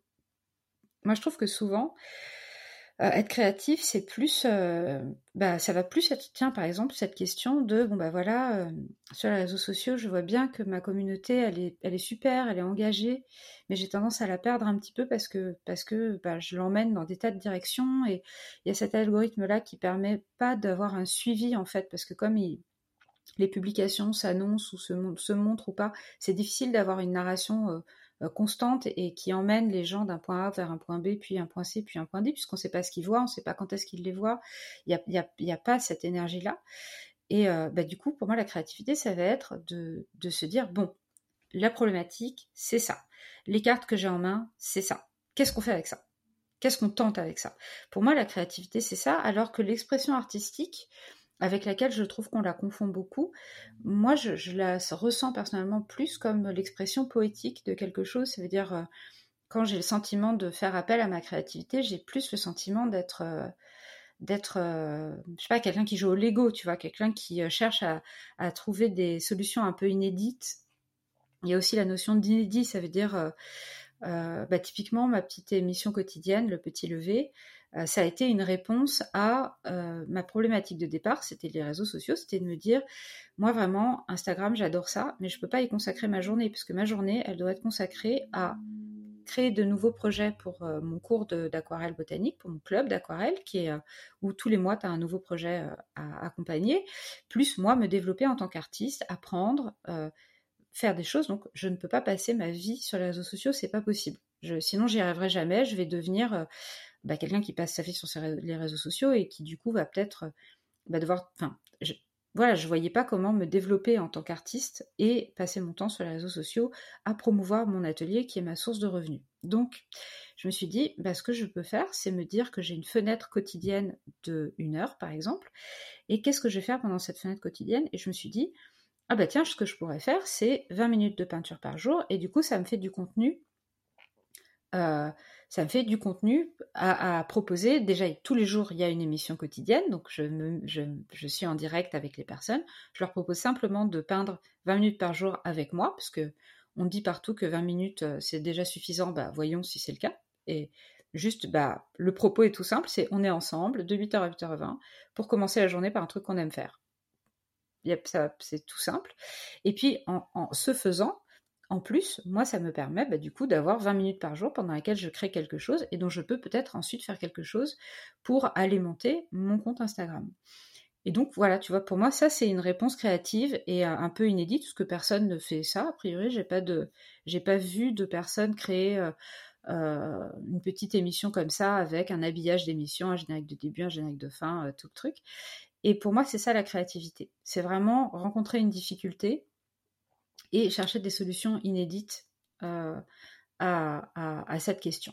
Pour moi, ça, c'est la créativité, mais je, la distingue quand même beaucoup de l'expression artistique que, qui, pour moi, se rapproche plus euh, d'une contemplation un petit peu et d'une réflexion sur euh, bah, peut-être plus philosophique ou plus existentielle ou plus méditative et, où on livre le fruit de cette méditation de manière, ben voilà, ça peut aboutir à un texte, ça peut aboutir à une poésie, ça peut aboutir à une peinture, un dessin. Mais pour moi, c'est deux choses assez distinctes. Alors que j'ai l'impression qu'on a tendance à les, à vraiment les mettre dans le même panier. Ok. Voilà. Euh, sur, ton, sur ton site Vivre et Créer, tu dis Je suis artiste et je sais à quel point l'acte créatif peut transformer une vie. Moi, c'est vraiment cette phrase qui m'a interpellée, qui m'a vachement parlé parce que justement sur mon podcast, j'ai beaucoup d'auditeurs en fait en recherche d'épanouissement et de bien-être et, euh, qui par la créativité pourraient booster finalement leur confiance et leur euh, développement personnel pour oser dans d'autres sphères. Est-ce que tu peux euh, me dire ce que tu as voulu dire par là? Alors oui, ça pour moi, c'est c'est vraiment, pour le coup, pour ça, c'est pour moi, ça, c'est vraiment en lien avec l'expression de soi. Et ce que j'appelle l'expression de soi, c'est ce qui surgit quand on se met soi-même en, état de. Euh, je, comme une sorte de d'état intérieur de présence et de silence au service de quelque chose qu'on fabrique, qu'on crée. Donc, euh, en l'occurrence, ça peut être euh, un tableau, un dessin. Et euh, typiquement pour quelqu'un comme moi qui est très très très euh, rempli de pensées, rempli de, questions, rempli de tout ça, c'est un vrai moyen de, j'allais dire, de faire taire cette, euh, sorte de logorée intérieure, mais c'est beaucoup plus que ça, c'est de la de la transcender un petit peu, de la canaliser et d'en faire quelque chose. C'est-à-dire que non seulement ce brouhaha intérieur se calme, mais en plus de se calmer, c'est comme si euh, tout à coup euh, des tas de choses éparses se mettaient euh, en ordre de marche en file indienne et aboutissaient à quelque chose. Et ce quelque chose, ça peut être, c'est pas nécessairement le fruit de cette pensée, c'est-à-dire que c'est pas nécessairement l'aboutissement d'une suite de pensées qui aboutit à une réflexion ou à une conclusion de quelque chose. C'est plus comme le résultat de cet état, de, de, cet état dans lequel les choses se mettent en ordre intérieurement et même je dirais je pense d'un point de vue corporel au bout d'un moment on finit par trouver son, son geste. Je sais pas comment dire ça mais son geste. Et ça et, de ça résulte une production qui alors bon mon sujet à moi aujourd'hui c'est l'aquarelle. Et, et vraiment je pense qu'en plus l'aquarelle la, mais c'est vrai aussi pour la photographie en fait il y a cet état de je pense aussi d'observation de, quand on est notamment comme moi très introverti, il y a quand même un élan vers l'extérieur quand on peint une fleur ou quand on photographie une fleur ou un paysage ou, même une personne. C'est vraiment un élan vers l'autre, mais un élan comme, comme quand on est comme en situation quand même d'observateur. Ça veut dire on, on va vers l'autre, mais je sais pas comment dire, on, reste en même temps complètement soi-même. C'est pas, on, sort pas de soi, on reste soi-même, mais c'est un élan vers l'autre. Et je pense que l'acte créatif, il permet vraiment d'être dans des états, euh, d'être différemment. Et c'est ça, d'être, d'avoir une intériorité qui se déploie complètement euh, différemment et qui est comme canalisée en fait là où peut-être dans le quotidien de la vie, on peut sentir une sorte de friction avec euh, avec ces pensées, avec ces tensions-là, j'ai l'impression que de donner du temps pour exprimer euh, plus que sa créativité, j'aimerais dire son art, même si c'est un mot qui fait vraiment peur, j'en ai bien conscience. Et euh, mais je, pense que c'est vraiment un, moment de résolution de toutes ces tensions intérieures qui peut surgir. Et c'est pour ça que euh, indépendamment de la production, de ce qui en résulte, à savoir est-ce qu'on est content de soi, est-ce que c'est beau, est-ce que c'est pas beau, est-ce qu'on est fier, est-ce qu'on n'est pas fier, est-ce qu'on a envie de le montrer, pas le montrer, etc. Je pense que juste de se donner ce temps-là à soi-même, quoi qu'il arrive, si on est quelqu'un qui éprouve comme ça de nombreuses tensions intérieures, et je pense que quand même la plupart d'entre nous, on, vit ça. Ben oui, l'art l'art et la créativité, ce lieu-là, c'est vraiment un espace qui peut permettre de, de trouver une, euh, une manière que ce soit plus détention, de transformer ça en quelque chose de, de beau, en fait. Oui. Voilà. Et, je dirais aussi, j'ajouterais que, tu m'arrêtes si je me trompe, mais qu'on est, on est pleinement nous-mêmes aussi finalement dans l'acte créatif et, euh, et, on a une notion ouais, de, de liberté, de, de, de, pleine conscience de, soi. Euh, est-ce que tu es d'accord avec cela? Oui, absolument. C'est, c'est, en fait, c'est ce que j'entends par l'état un peu de résolution, de résoudre quelque chose. Ça veut dire à un moment donné, il n'y a plus de tension. On est vraiment pleinement, euh, on n'est plus en tension euh, intérieure avec soi-même. En fait, on n'est plus en conflit avec nous-mêmes. On est juste là à faire ou à ne, enfin, à faire. Je ne sais pas si faire, c'est, c'est juste en, général, il y a un acte en fait. Il y a quand même quelque chose qui se produit, mais on est juste là à être nous-mêmes. Et euh, c'est sûr que c'est, c'est un personnellement, j'en retire un bienfait. Euh, je n'arrive même pas à le nommer en fait, à tel point, euh, à quel point pour moi, euh, écrire ou peindre ou prendre des photos, c'est essentiel à ma vie. Tellement, c'est un état, je suis droguée en fait à cet état. je, trouve que c'est, vraiment c'est ça, un lieu de résolution de soi et d'attention à soi aussi, tout simplement. C'est-à-dire que euh, euh, moi, par exemple, la méditation, c'est un truc que je, n'ai jamais réussi à faire, ça m'ennuie, enfin, j'y arrive pas. Alors que je, crois que c'est très très proche, le fait d'écrire, le fait de peindre, le fait de dessiner, de prendre des photos, euh, même de faire de la musique, enfin, toutes les formes d'expression artistique me paraissent proches de la méditation en ce sens qu'elle qu'elle canalise quelque chose en nous et qu'elle relâche les tensions euh, les tensions de notre être. Voilà, au même titre qu'on a des tensions physiques, bah, l'acte créatif, il relâche les tensions de notre être et comme tu dis, ça, fait que à ce moment-là, on se sent pleinement nous-mêmes. Euh, et, et l'autre chose importante, c'est que ce que je crois aussi profondément, de se donner du temps pour ça, c'est que en le faisant, en fait, c'est comme euh, une sorte d'école de la vie dans un cadre sécurisé. C'est-à-dire que euh, j'ai l'impression que plus tu fais ça à ce moment dédié à la création, plus dans ta vie personnelle à plein d'autres niveaux, tu es capable de, de, faire taire aussi ces tensions. Tu vois, quand tu les sens survenir, plus c'est comme une sorte d'entraînement à se sentir bien. Je sais pas comment, je sais pas si je le décris bien, mais c'est comme si, tu vois, par exemple, moi, ce fait là, tous les jours de décider que je fais 20 minutes de peinture euh, tous les matins en me levant, c'est vraiment. Euh, puis alors là, du coup, maintenant que je l'ai, avant c'était de la théorie, mais maintenant que ça fait un mois que je l'expérimente, un mois et demi, je, peux vraiment euh, le, ressentir en moi. C'est vraiment une manière de commencer la journée par cette, sorte de la, plénitude, elle est là. Et elle est comme ça. Et du coup, bah, c'est comme si tout au long de la journée ensuite, j'avais l'écho de ce moment-là que je pouvais convoquer presque n'importe quand, en fait. Et je pense que c'est ça que ça apporte. C'est que ça apporte pas simplement les 20 minutes qu'on se donne ou l'heure qu'on se donne de manière hebdomadaire ou quand on a le temps, quand on peut, parce que je sais qu'on a tous des vies euh, où il n'est pas toujours facile de, de faire rentrer les choses euh, qu'on voudrait faire rentrer dans nos agendas. Mais je pense que c'est vraiment un lieu où après on peut puiser, même en dehors de cet espace-là, pour se retrouver soi-même, pour euh, se, voilà, se recanaliser. Ah, j'aime pas ces mots-là, euh, se recanaliser, mais voilà, se recentrer. Voilà. D'accord.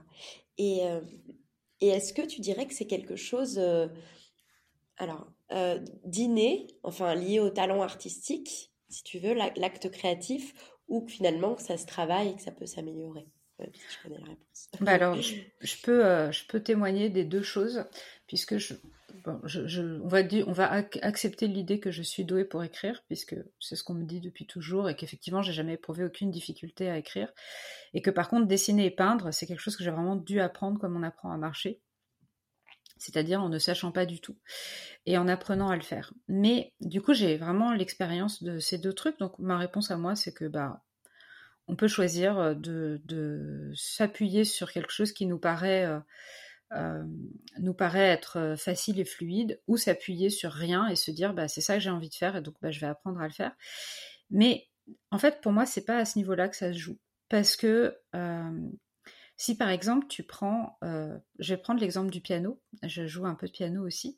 En fait, un pianiste, euh, quoi qu'il arrive, il est dans une. En fait, je pense que ce qui est important, c'est d'être dans une démarche d'apprentissage et de curiosité.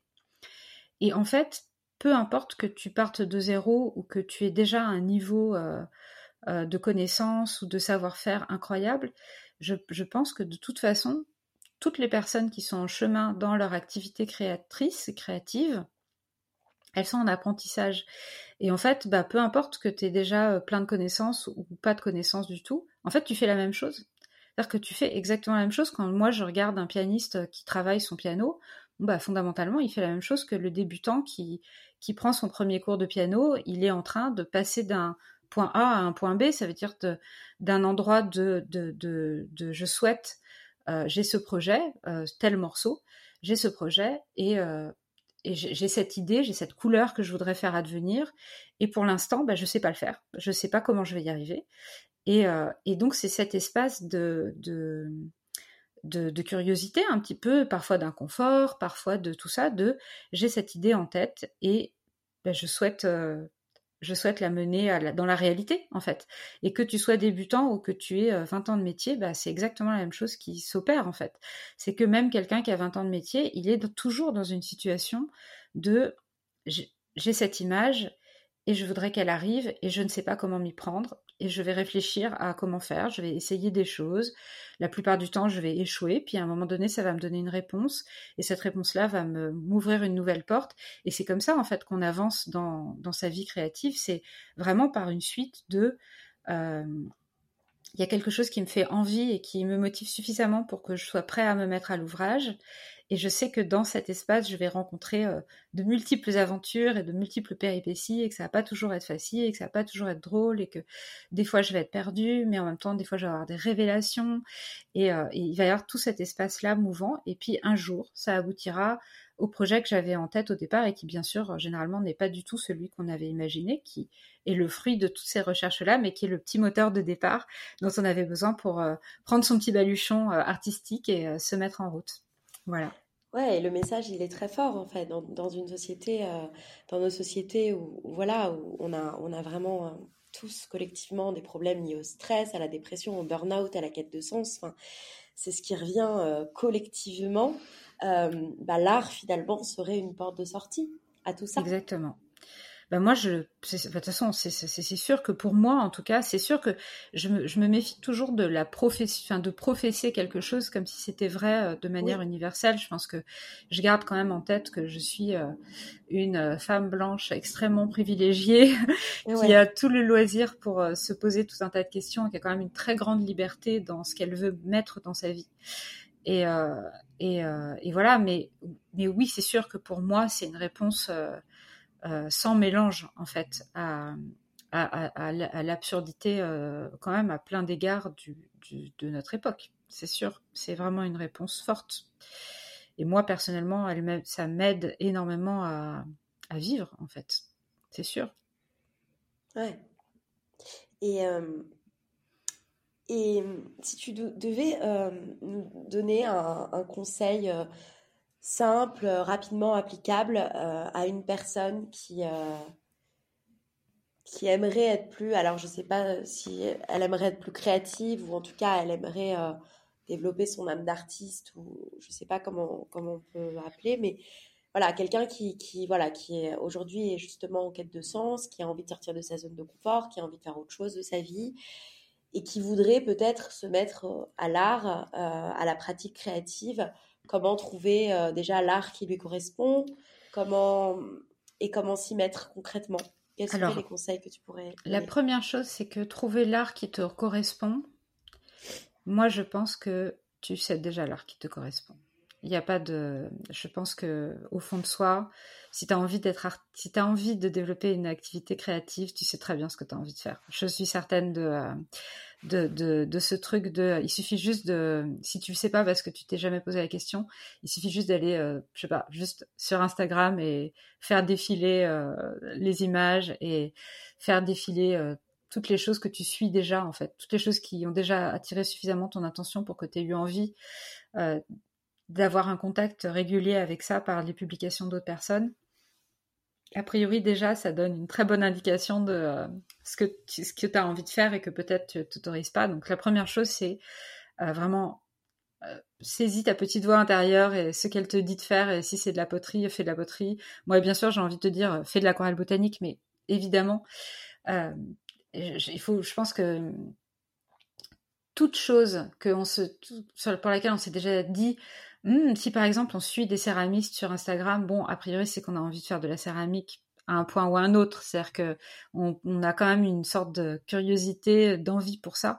Et du coup, la première chose, ce serait vraiment de suivre euh, cet instinct, que ce soit pour faire de la poterie ou de la batterie, ou euh, un truc qui paraît complètement... Euh, par exemple, moi, ce que je fais, l'aquarelle botanique et donc le dessin réaliste, c'est vraiment quelque chose pour lequel la plupart des gens se disent euh, ah non non mais alors moi je suis tellement nulle en dessin que jamais je pourrais faire ça et donc mon travail à moi c'est de montrer que bien sûr que bien sûr que tu peux faire ça si tu as envie de le faire. C'est vraiment totalement accessible et beaucoup moins inaccessible qu'on l'imagine.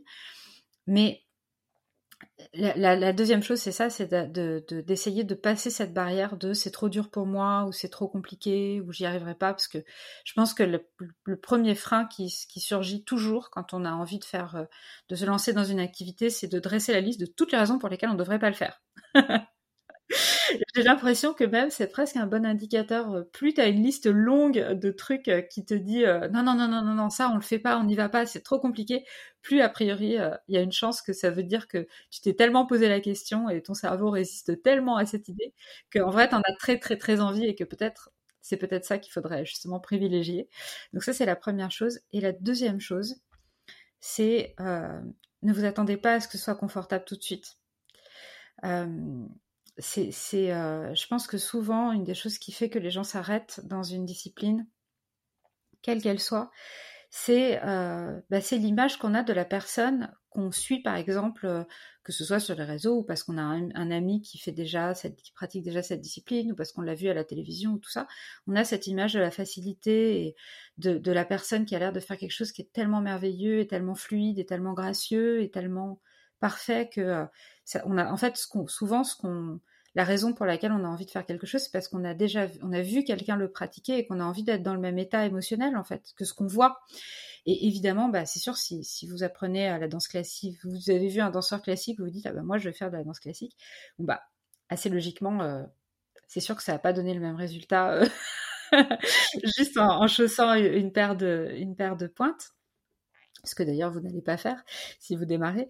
Et, euh, donc pour moi, il y a vraiment ce truc d'être conscient de, de, de ce qui nous meut, ce qui nous qui nous ce qui crée notre désir d'aller vers cette discipline et à la fois de garder bien en tête que c'est pas ça qu'on va avoir tout de suite, que les premières choses qu'on va avoir, c'est des balbutiements, c'est de l'inconfort, c'est euh, le sentiment peut-être de pas forcément comprendre, parce que sinon en fait le le, problème de, ne pas accepter l'inconfort, c'est qu'on va toujours sinon se trouver à faire des disciplines dont on aura fait le tour en 10 minutes.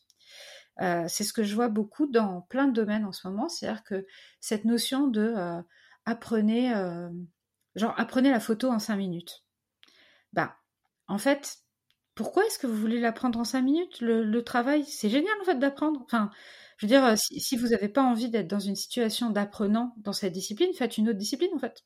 C'est tout. Enfin, ne, c'est pas grave, il n'y a pas de nécessité à, apprendre à faire de la photo, mais y a, y a, on n'apprend rien. Enfin, et puis surtout, on n'apprend rien d'exceptionnel en cinq minutes.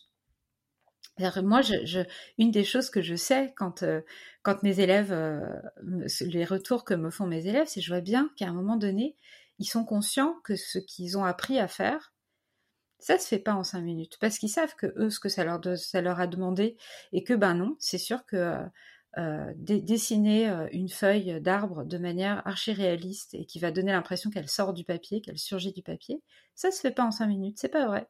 Ça s'apprend pas en un claquement de doigts. C'est pas, c'est un truc qui demande des compétences et je pense que au bout d'un moment, c'est ça qui fait, qui nous, qui nous, je sais pas, il y a vraiment cette dimension de il y, a, une phrase que dont pas à, pas à me mémoriser exactement comme elle est écrite, mais en gros, elle dit ce à quoi tu donnes de l'attention se révèle à toi. C'est-à-dire que si tu, si tu vois un mystère, par exemple, danser, jouer du piano, n'importe quel art, je pense que ça nous fascine parce que ça, parce qu'il y a un mystère, il y a le mystère de comment on le crée. Et du coup, ben, pour, pour que ce mystère te soit révélé, il faut que tu y accordes de l'attention. C'est pas une attention de cinq minutes qui va faire que les mystères et les secrets vont être révélés. C'est-à-dire qu'il faut vraiment, vraiment y accorder de l'attention et de l'amour et du cœur et du temps. Et, juste de l'attention, parce que l'attention c'est différent de la quantité de temps. Parce que parfois je vois bien qu'on se dit ah mais moi j'ai pas le temps. Genre s'il faut dix ans pour apprendre le piano, j'ai pas le temps, j'ai pas dix ans pour apprendre le piano. Mais en fait il suffit d'accorder de l'attention, sa pleine attention à ce qu'on est en train de faire et les mystères se révèlent. Et alors moi, je le vis à titre personnel avec l'aquarelle. Euh, il y a des tas de choses pour lesquelles, en fait, je vois qu'il n'y a pas 50 solutions pour pouvoir comprendre comment quelque chose peut être fait quand j'observe, quand j'ai envie de faire quelque chose d'une certaine manière. Mais en fait, il n'y a pas d'autre solution que de le faire et de le faire et de le faire. Puis à un moment donné, pouf, la solution apparaît et vraiment, ça me fait cet effet de miracle, en fait, de euh, ah, ah ça y est, ça y est, j'ai, cherché, j'ai cherché, j'ai cherché, j'ai cherché, et ça y est, ça apparaît, et souvent ça apparaît comme euh, euh, d'un bloc, tu vois, ça veut dire comme si, euh, comme si bah, c'était juste à côté de moi, et, j'aurais pu, ça donne toujours l'impression qu'on aurait pu le trouver en une seconde. Parce qu'en fait, c'était tout près. La solution, elle était déjà, on tournait autour et qu'on aurait pu le trouver en une seconde, mais en fait, c'est pas vrai. Moi, je crois beaucoup plus au, au mystère, voilà, qui se révèle, parce que comme, tu sais, comme un, comme un petit génie qui, te regarde faire et qui te dit toi je vais te donner euh, je vais te donner la réponse mais je veux d'abord voir si si es vraiment sérieux à la chercher. Et si je vois que tu es sérieux à la chercher je te la donnerai. Et plus tu es sérieux plus je te donnerai des réponses. Moi je vois ça comme ça l'art et euh, et puis c'est ça que j'expérimente aussi. C'est ça que j'expérimente c'est donner son attention. Ouais, exactement, exactement. Tu as parlé d'émotions aussi tout à l'heure. Euh, voilà, ça permet d'être en lien avec ses émotions. c'est aussi ça. Enfin, c'est aussi, c'est aussi, je pense, que tes élèves recherchent ce qu'on recherche. Bah, il y, a, y a vraiment, je pense, cette dimension, encore une fois, hein, c'est d'être présent à soi-même, en fait.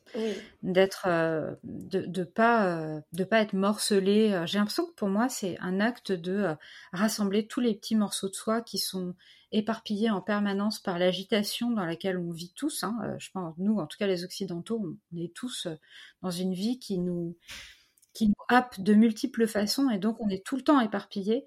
Et oui, c'est sûr que l'acte de création, permet de rassembler tous les petits morceaux de soi et d'être euh, pleinement présent à soi-même et d'être entier. Et du coup, bah oui, de, de, vivre ses émotions, de les écouter, de les comprendre, de les ressentir. Enfin, c'est, c'est moi, qui pensais, tu vois, je sais pas si ça parlera à tes auditeurs, mais moi qui me suis, qui suis une personne vraiment très très cérébrale et beaucoup dans ma tête, j'ai toujours pensé que du coup, par exemple, de toutes mes activités comme l'écriture, ça allait être bénéfique parce que ça allait me permettre de, de, transformer euh, ce, truc-là en quelque chose de nécessaire. Et en fait, je me suis rendu compte que peindre, bah, c'était euh, c'était exactement le contraire de, de, cette cérébralité galopante, que ça me permettait au contraire de faire chut et, et d'être plus présente et de pas être éparpillée. Et je pense qu'aujourd'hui, je suis vraiment consciente que d'avoir une activité manuelle et faire des choses avec mes mains, de faire des choses sur un temps long en silence, euh, c'était beaucoup plus bénéfique pour moi que d'avoir une activité intellectuelle. Ce que je pensais parce que j'ai le cerveau qui marche vite, quoi. Donc pour moi, c'était évident qu'il fallait que je fasse travailler ce cerveau qui qui part dans toutes les directions tout le temps, qui, a besoin d'être, euh, je sais pas. Ben en fait, ce dont il avait besoin, c'est de silence. Aujourd'hui, euh, à quoi ressemble ta journée, ton emploi du temps? C'est tellement bien ma journée. Oh là là, c'est fou. Euh, ma journée, eh ben, écoute, je, me lève à 7h30, 7h20. Je commence du coup toutes les, toutes les, tous les jours par euh, mes 20 minutes de peinture.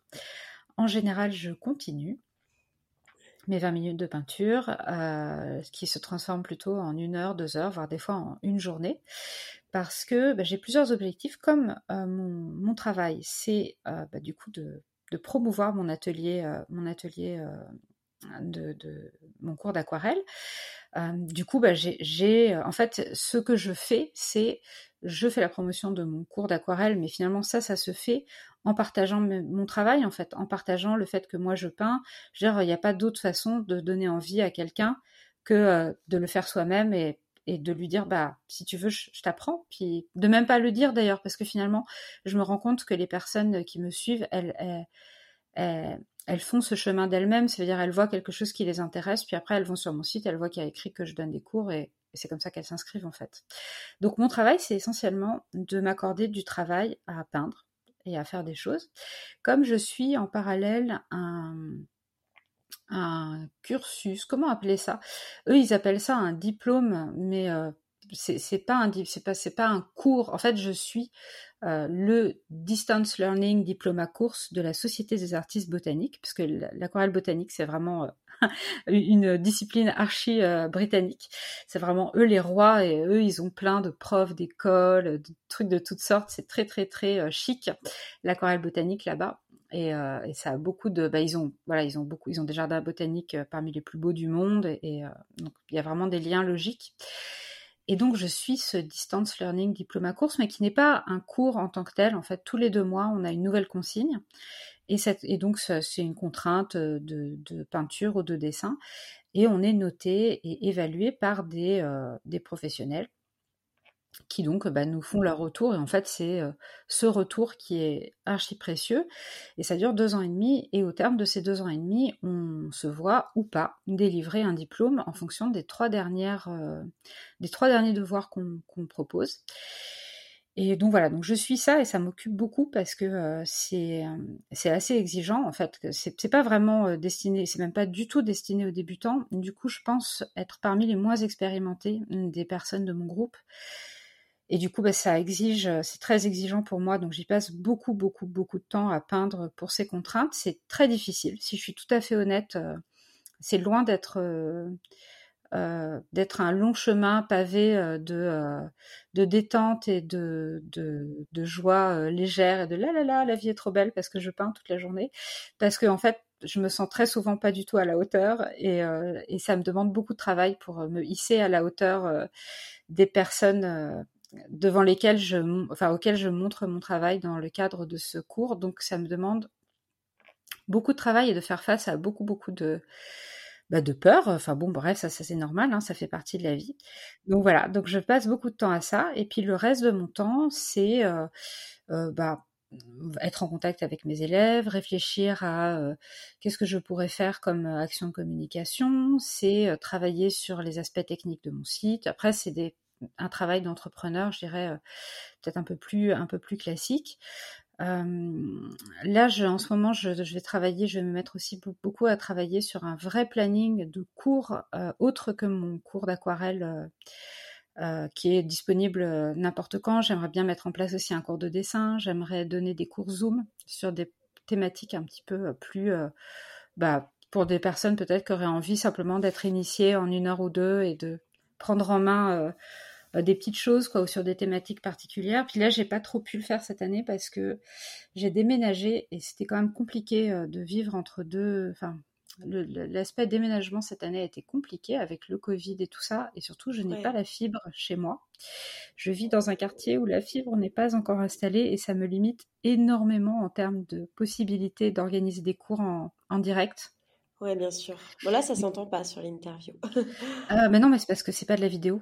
Ah oui, d'accord, c'est la vidéo. Euh, oui, oui, j'ai quand même la DSL, mais euh, dès qu'il s'agit de donner des cours, quand même, le truc, c'est quand même quand tu ah donnes un cours de peinture, tu as besoin que la qualité vidéo soit quand même euh, de voilà, que ce soit ça suive parce que les gens, euh, quand je donne un cours vidéo, les, personnes en direct, les personnes suivent d'après ce que moi je dessine. Donc il y a quand même besoin que on voit bien ce que je fais pour euh, pour pouvoir le faire à son tour et que ce soit aussi fluide pour les échanges. Donc du coup j'ai été un petit peu retardée, mais en principe, à partir d'octobre, j'aurai redéménagé dans un endroit où il y aura de la fibre cette fois et où il y aura plus d'autres déménagements prévus avant de longues années, j'espère. Donc voilà, je pense que mon, mon travail là, à partir de maintenant Je pense que à partir de juillet, ça va être de, de réfléchir à la rentrée, à la suite, à donner à tous ces projets. Et est-ce que tu as des peurs sur ce, sur ce nouveau projet, euh, des soucis parfois, des syndromes de l'imposteur euh, qu'on peut avoir tous euh, et qui, sont, qui nous handicapent aussi pas mal?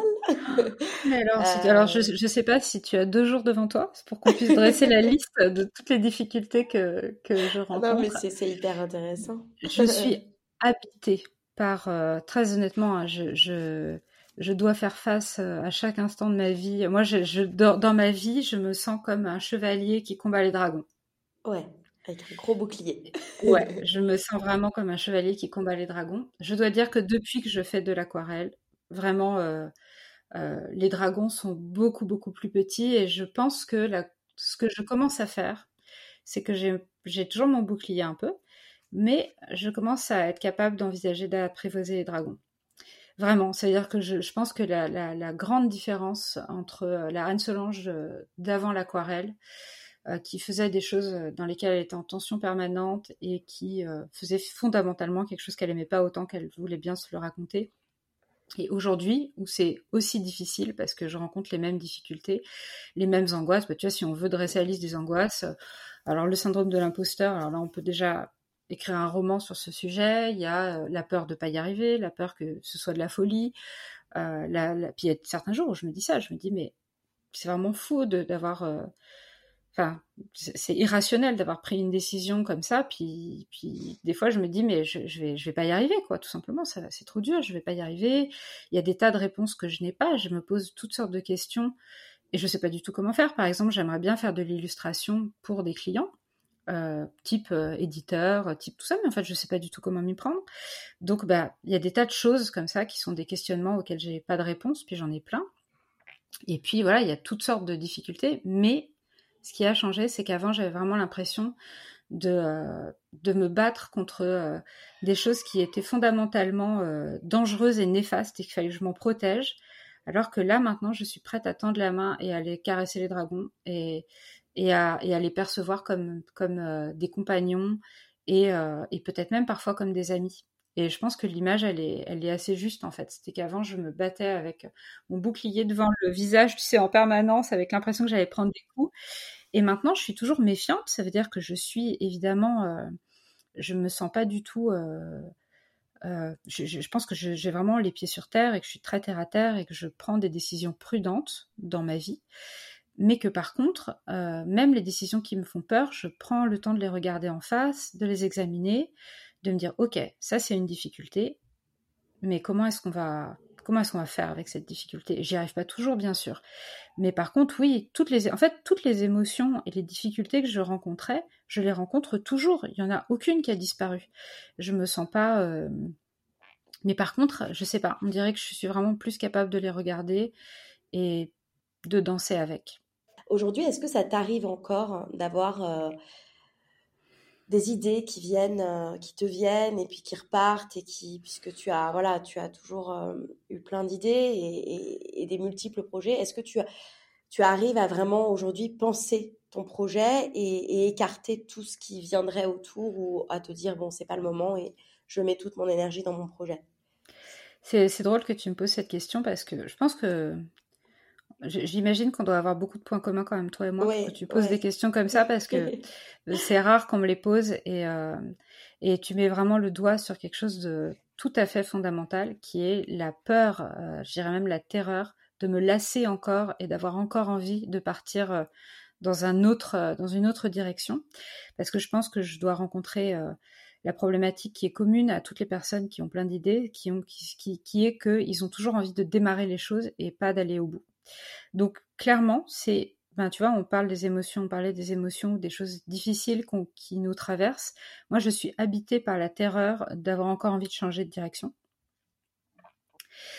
Et, euh, et j'ai pas vraiment de réponse à ça, je pense que l'avenir le dira. Par contre, il y a plusieurs trucs. Déjà, je me répète en permanence, c'est ça que je vais faire jusqu'à la fin de ma vie. Déjà, je me le dis, et plus je me le dis, plus j'y crois et plus ça me paraît avoir du sens. Et, euh, et l'autre chose que je garde en tête aussi, c'est que euh, je suis une femme adulte, euh, avec un niveau d'intelligence normal, un niveau d'intelligence émotionnelle aussi qui est normal, moyen, enfin voilà, tout ça pour dire moyen, que je suis en pleine capacité de ces moyens, même s'ils ne sont pas exceptionnels, ils sont quand même ok, enfin je veux dire, euh, voilà, il n'y a, pas de, déficience dans aucun domaine. Et du coup, je suis capable de prendre les bonnes décisions pour moi et que si à un moment donné, je sentais que vraiment c'était pas, que je m'étais trompée, je me sens aussi assez adulte et assez euh, euh, forte pour me dire bon, eh ben, tu as fait fausse route, tu pensais que c'était ça que tu allais faire pour le restant de tes jours, et euh, finalement, c'est pas ça. Et en fait, ça, juste le fait de m'autoriser cette porte de sortie, les fois où je me mets, parce que j'ai toujours envie de faire. Euh, en fait, moi, à chaque fois qu'il y, a un, truc nouveau qui arrive dans ma vie, j'ai envie d'en faire un livre, euh, d'en faire un nouveau compte Instagram. Enfin, je, je, suis tenaillée par des envies comme ça, quasiment. quotidiennement, ce serait mentir, mais quasi. En fait, à chaque fois qu'il y a quelque chose de nouveau qui arrive dans ma vie et qui me passionne, j'ai envie d'en faire quelque chose. Tout simplement. Et du coup, ça arrive quand même assez fréquemment. Et, euh, en ce moment, bah, je, me dis que bah, le fait de, m'autoriser à y réfléchir et que quand même bah, ce que je fais actuellement me plaît énormément et me donne tellement de sources de... on n'a pas beaucoup euh, employé le mot développement personnel, mais me, me, donne tellement de sources de croissance intérieure et personnelle euh, que bah, déjà je me sens complètement remplie et nourrie par tout ça, donc j'ai moins envie d'aller voir ailleurs euh, euh, tout le temps. Et l'autre chose, c'est que de m'autoriser à le faire, ben finalement, avant, qu'est-ce que, par exemple, quelqu'un qui veut écrire un roman, souvent, ben, il a son travail dans la journée et il trouve le moyen d'écrire son roman euh, à un autre moment de la journée. Et puis moi, l'aquarelle, quand j'ai découvert l'aquarelle, c'était pas dans la journée que je le faisais, c'était le dimanche, c'était le samedi, c'était comme tout le monde en fait, c'était le soir.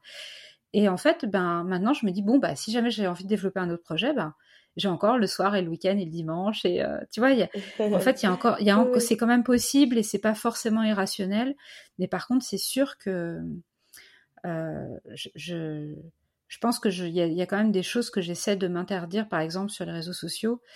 Euh, y a, moi, j'ai envie de parler de tellement de sujets et je m'interdis de parler de 90% des sujets en fait. Ça, c'est vrai. Il y a des tas de choses où je me dis non, non, ça, ça, on arrête quoi. tu as parlé de développement personnel. Est-ce que tu dis, et, à quel point ça te satisfait et ça, te nourrit en termes de développement personnel, est-ce que tu pourrais un tout petit peu revenir sur cette idée, si tu arrives à formuler des mots, en quoi ça te nourrit en, termes de développement personnel? J'ai euh, une de mes amies, Selma Paeva, qui, euh, qui est coach. Euh, euh, en euh, ce qui fait du story, enfin qui apprend aux gens euh, qui ont une entreprise à faire du storytelling pour promouvoir leurs produits, qui est donc une spécialiste du marketing, qui dit que il y a trois sujets de développement personnel principaux dans la vie. J'ai oublié le premier. Le, enfin, le premier c'est d'avoir des enfants. le deuxième, je ne sais plus ce que c'est, et le troisième, c'est d'avoir son entreprise. Ou peut-être qu'elle dit qu'il y a deux trucs, c'est avoir des enfants, c'est ça. Elle disait les deux, les pour que pour elle, les deux plus grandes source de, croissance personnelle, c'est d'avoir d'être parent, de devenir parent et d'avoir son entreprise. Alors devenir parent, ça je peux pas en parler, j'ai pas d'enfant, mais par contre euh, créer son entreprise et être à son compte notamment, euh, c'est une source en fait de c'est encore un, mot qu'on n'a pas employé euh, pendant, le temps qu'on vient de passer ensemble, mais la question de la zone de confort, et on en avait parlé au téléphone, en fait, quand moi je trouve que quand tu es à ton compte, la zone de confort, tu sais pas ce que c'est. Il n'y a aucune zone de confort, jamais. ou pratiquement jamais. C'est-à-dire qu'il y a des petites pauses euh, de temps en temps où ah, ah ça y est, là pendant une semaine, euh, tout, tout est à peu près réglé et je peux à peu près faire les choses bien et il n'y a pas de difficulté où tout est fluide, mais 80% du temps, c'est pas du tout confortable et, euh, et, on, jongle entre plein de choses. On doit faire face à, surtout l'année qui vient de s'écouler, à amener tout le monde à s'adapter de manière drastique à, à, une nouvelle situation, à s'adapter vite, à, vraiment euh, comme euh, euh, écarter son, champ des possibles de manière vraiment brutale. Quoi. On a tous, que, que ce soit d'ailleurs avec des conséquences positives ou pas, parce qu'il y a aussi beaucoup de gens, moi j'en fais partie, qui ont passé une année au point de vue personnel qui m'a appris énormément de choses positives et qui dont je retire beaucoup beaucoup beaucoup de positifs. Mais du coup voilà, être entrepreneur, être à son compte, je pense qu'il y a vraiment une dimension où bah, tu tellement jamais en situation d'équilibre et de fluidité, de confort, et tu dois toujours, tout le temps, retrouver cet équilibre, que forcément, bah, effectivement, tu es dans une situation euh, parfaite d'apprenant permanent.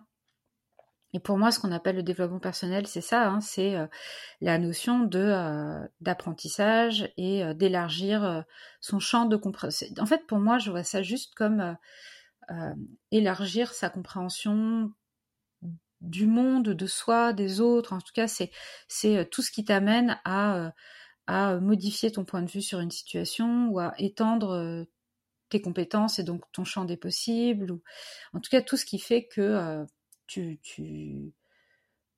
avances quoi tout simplement que tu que, que c'est pas statique et je pense que vraiment être à son compte j'ai l'impression que n'importe quelle personne à son compte pourrait dire à peu près la même chose, à part peut-être les génies, peut-être qu'il y a des gens qui qui ont euh, le cerveau qui marche tellement bien que tout leur paraît facile, un peu comme dans Matrix là où euh, euh, où, ils voient les balles passer, ils les regardent comme si elles, allaient très lentement et que c'était vraiment une nette à résoudre. Mais j'ai l'impression que pour le commun des mortels, être à son compte et et être aussi, je pense, faire quelque chose quand quand tu es dans le dans le domaine artistique, il y a vraiment cette en fait, ce que tu fais, moi je crois que souvent on se dit que c'est inutile, tu vois, c'est comme, euh, enfin, peindre, c'est vraiment pas utile à la société. Mais moi, en fait, je crois que ma croyance à moi, c'est que euh, si la vie c'était juste une suite de choses utiles, perso, ça m'intéresserait pas tellement.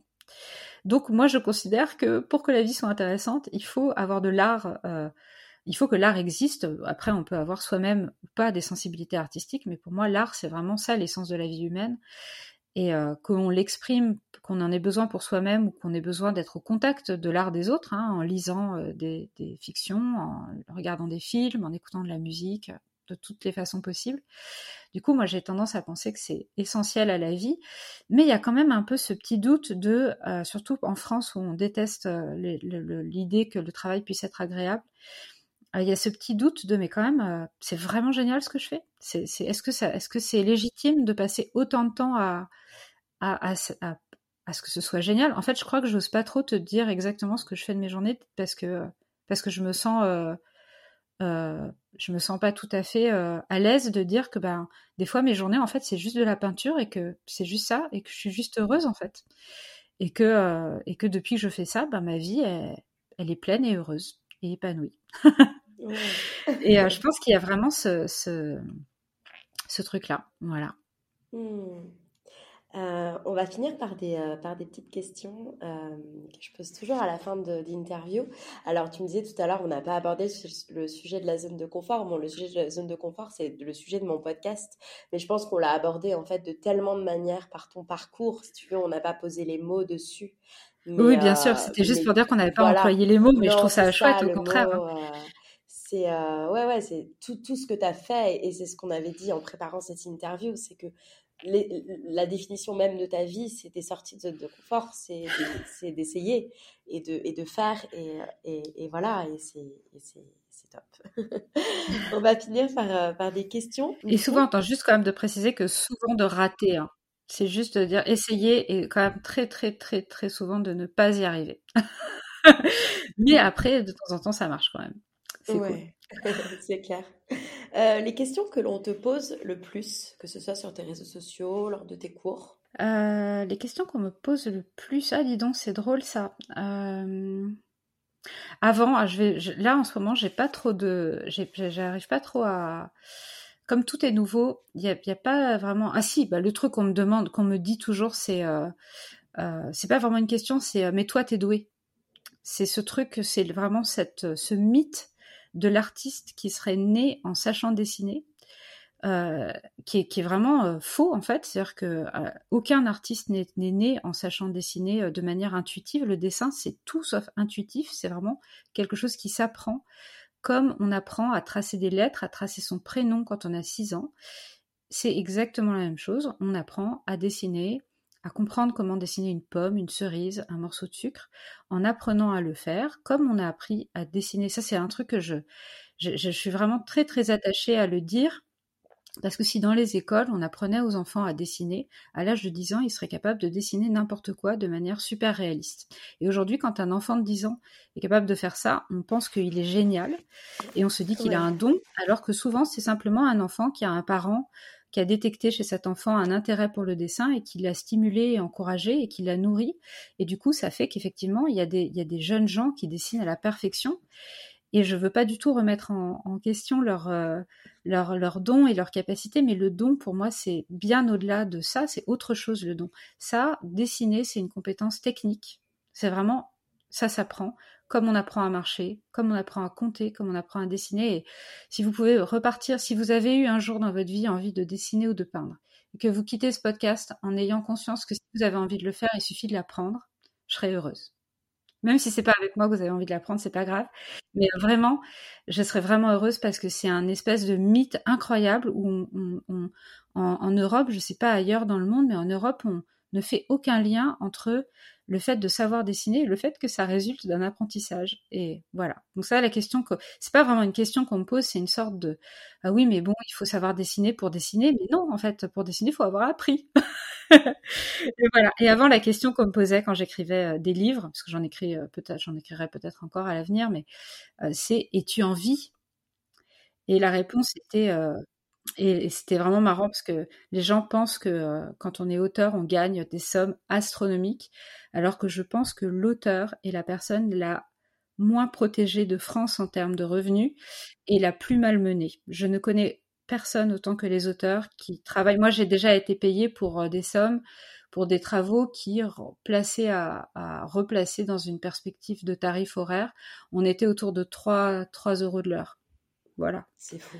Voilà. Donc, on n'écrit pas des livres pour devenir riche, ça c'est clair. Non.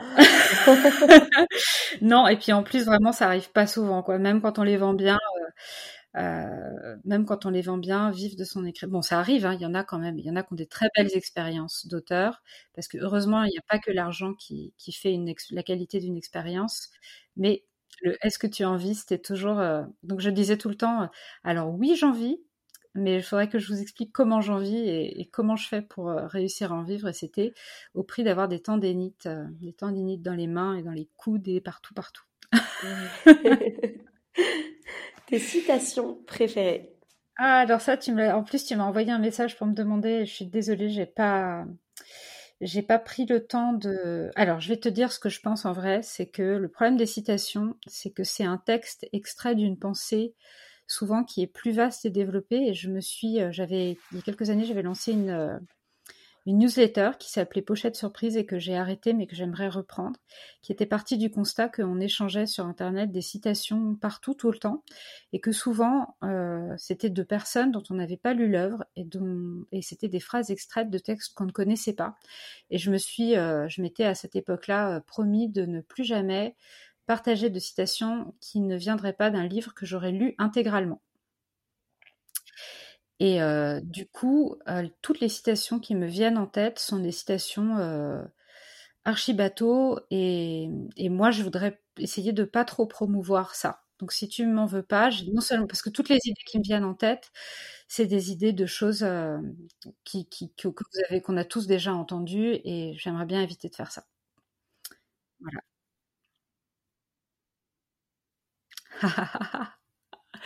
Mes livres préférés. Alors, je vais euh, euh, te parler du livre euh, qui m'a fait un détonateur et qui m'a fait prendre conscience à moi-même que dessiner, c'était quelque chose qui s'apprenait, qui est un livre fabuleux.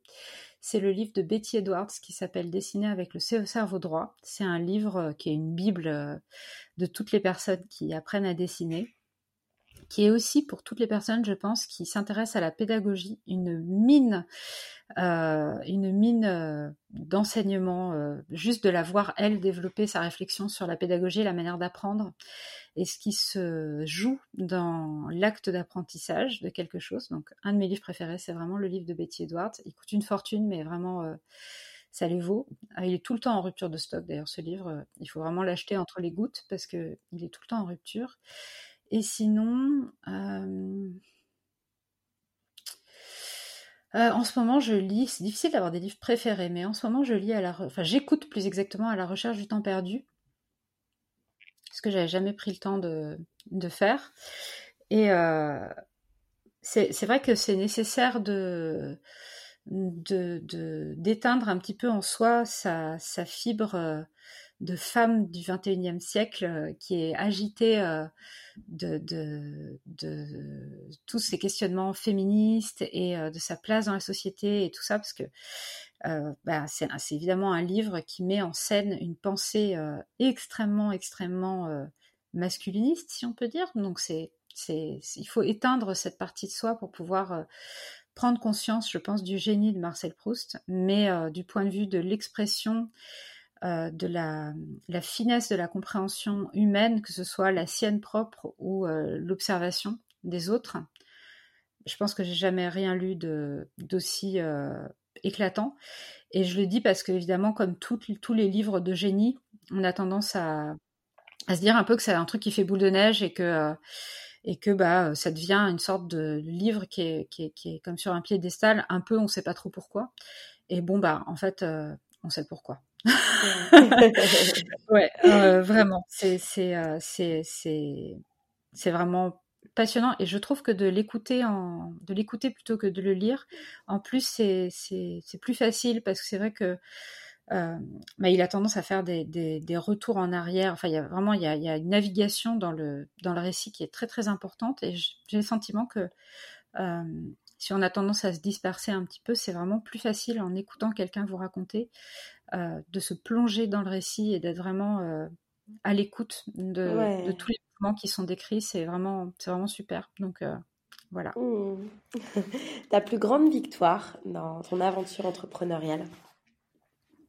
Ah, c'est d'avoir réussi à, accepter que je laissais tout tomber ce que j'avais fait jusqu'à présent et, et, que je me lançais dans quelque chose de nouveau. C'est mmh. vraiment ça a été la, grosse épine euh, de mon pied que j'ai mis tellement de temps à voir et d'avoir réussi à me défaire, de, à changer de direction, c'est vraiment, c'est vraiment ce, que, ce dont je suis le plus fier.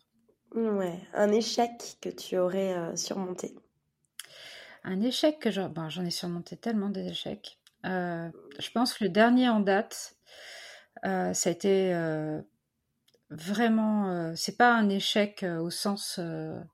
En fait, l'année dernière, j'ai écrit un livre qui s'appelait Coquillage, qui était destiné à être vraiment beau, qui était un livre sur sur euh, bah, le fait que c'est quelque chose que j'adore, les coquillages, j'en collectionne, je les connais bien et j'avais envie de partager ça, j'ai envie de faire connaître le nom des coquillages aux gens qui vont les regarder sur la plage et, de montrer les bricolages qu'on faisait quand on était enfant. Enfin voilà, c'était vraiment un beau livre et en fait, il a été... Euh, toutes les photos que j'ai faites ont été... Moi et la photographe euh, avec laquelle je les ai faites, on, s'était répartis les photos, les photos, ont été vraiment saccagées. Ah et euh, ce, livre qui m'avait demandé euh, cinq mois de travail euh, complet. Et comment ça, saccagé? Bah, Je ne vais pas rentrer dans les détails parce que ah. voilà, mais en tout cas, ça a été des photos qui devaient par exemple apparaître avec sur les, que j'avais prises sur un fond bleu. Le fond est, bleu sur un fond rose sont devenues des photos prises sur un fond bleu. Ah oui, d'accord.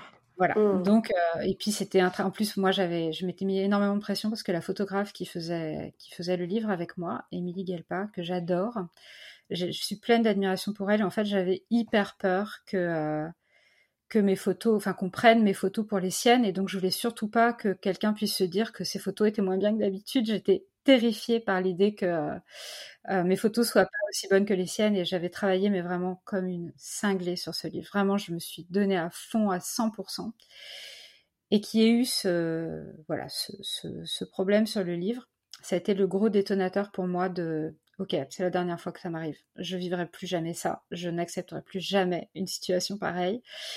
Et, euh, et, ça a été pour moi un énorme échec parce que j'avais vraiment mis tout mon cœur dans ce livre. C'était vraiment, ça très très difficile. J'ai pleuré, mais pendant euh, une semaine, euh, vraiment quoi. J'ai vraiment versé des larmes de, puis aussi de dépit de, de, de, ce monde de l'édition avec lequel j'arrive vraiment pas à communiquer de manière fluide et c'est vraiment difficile. Et le fait que à la fois ça a été un, une sorte de détonateur de OK, ça y est, là, j'ai ce livre-là, j'ai vraiment tout donné avec tout mon cœur. J'ai fait tout ce que je pouvais.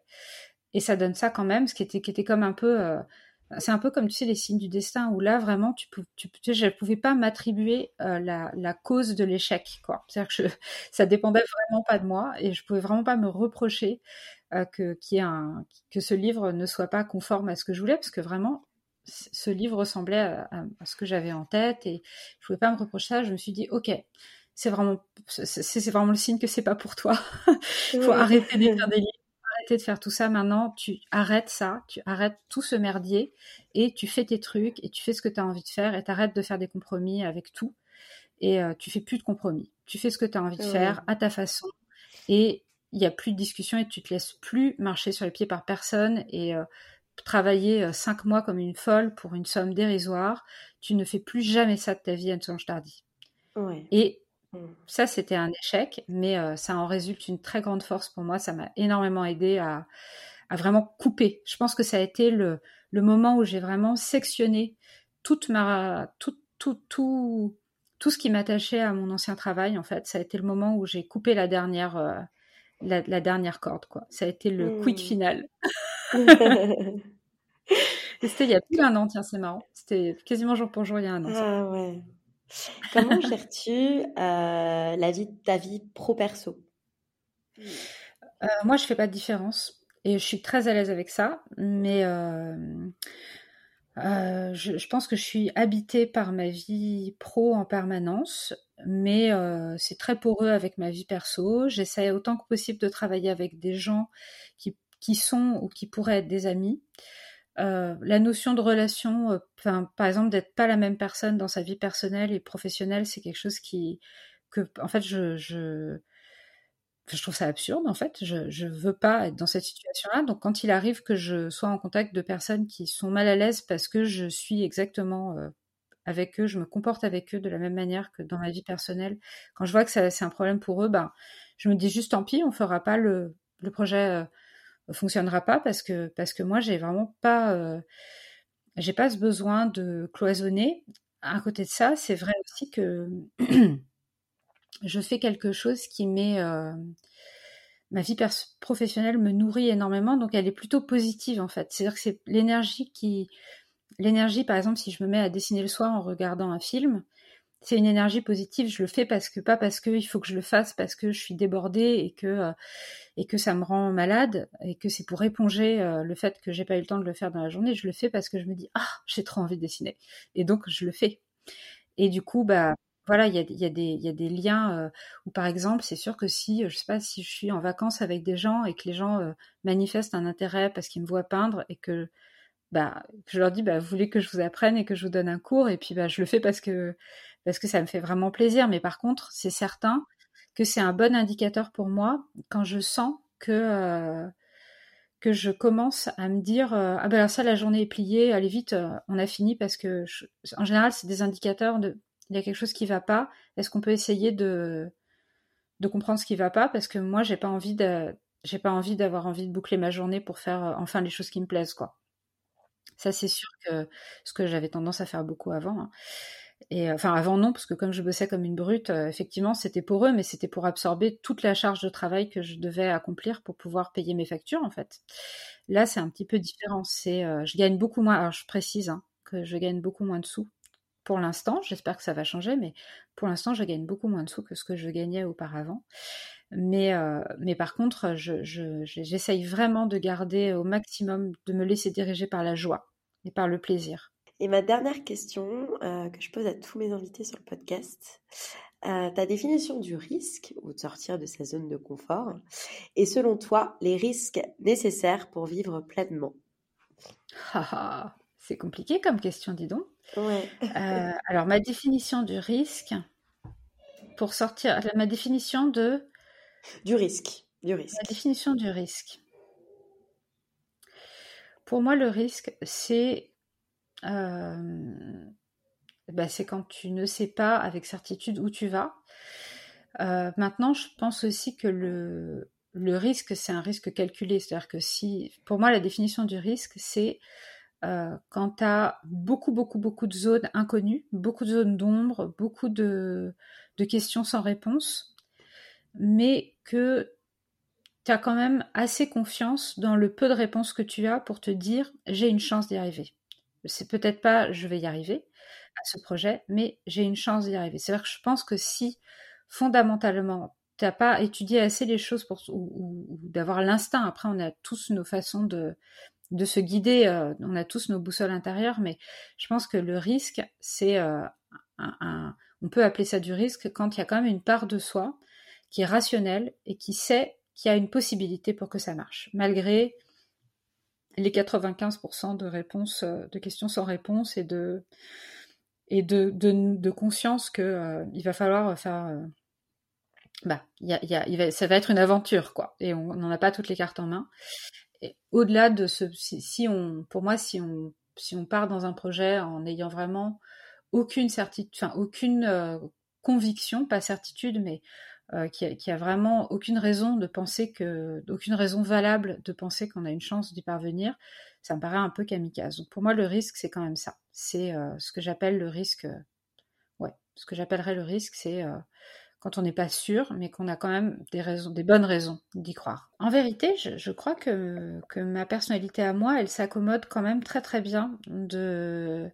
Je pense que c'est quand même un gros piment dans ma vie de pas tout savoir et de savoir qu'il y a des tas de zones en friche. Par exemple, pour moi, le, le en ce moment, donc il y a, y, y a, mon atelier que j'ai lancé, mon, mon, cours de mon cours d'aquarelle en ligne et le club d'aquarelle que j'ai lancé. Mais il y a énormément de choses que j'ai envie de faire euh, dans l'avenir. J'ai envie de faire des retraites euh, d'aquarelle, peut-être même euh, des choses avec d'autres personnes qui sont qui ont d'autres d'autres disciplines euh, euh, et qu'on pourrait essayer de mixer ça. J'ai envie bah, de, d'exposer mon travail euh, un jour. J'ai envie, il y a, y a énormément d'inconnus dans ma vie. En fait, il y a vraiment tellement un champ d'inconnus à défricher, d'aventures possibles. Et pour moi, c'est ce truc-là, en fait. Je pense que je m'épanouis en sachant, en, en, ayant comme une grosse partie de la carte qui me fait envie et en même temps, je sais pas à quoi ça ressemble, quoi. Je sais que pour l'instant, bah, je n'ai pas toutes les cartes en main, c'est peut-être même pas à l'ordre du jour, mais c'est dans un petit coin et je sais que bah, y a des moments où je vais me lancer un peu sans filet parce que c'est toujours ça en fait. À chaque fois qu'on se lance une nouvelle aventure, euh, c'est quand même euh, il y a une part où c'est il y a un tout petit filet de sécurité.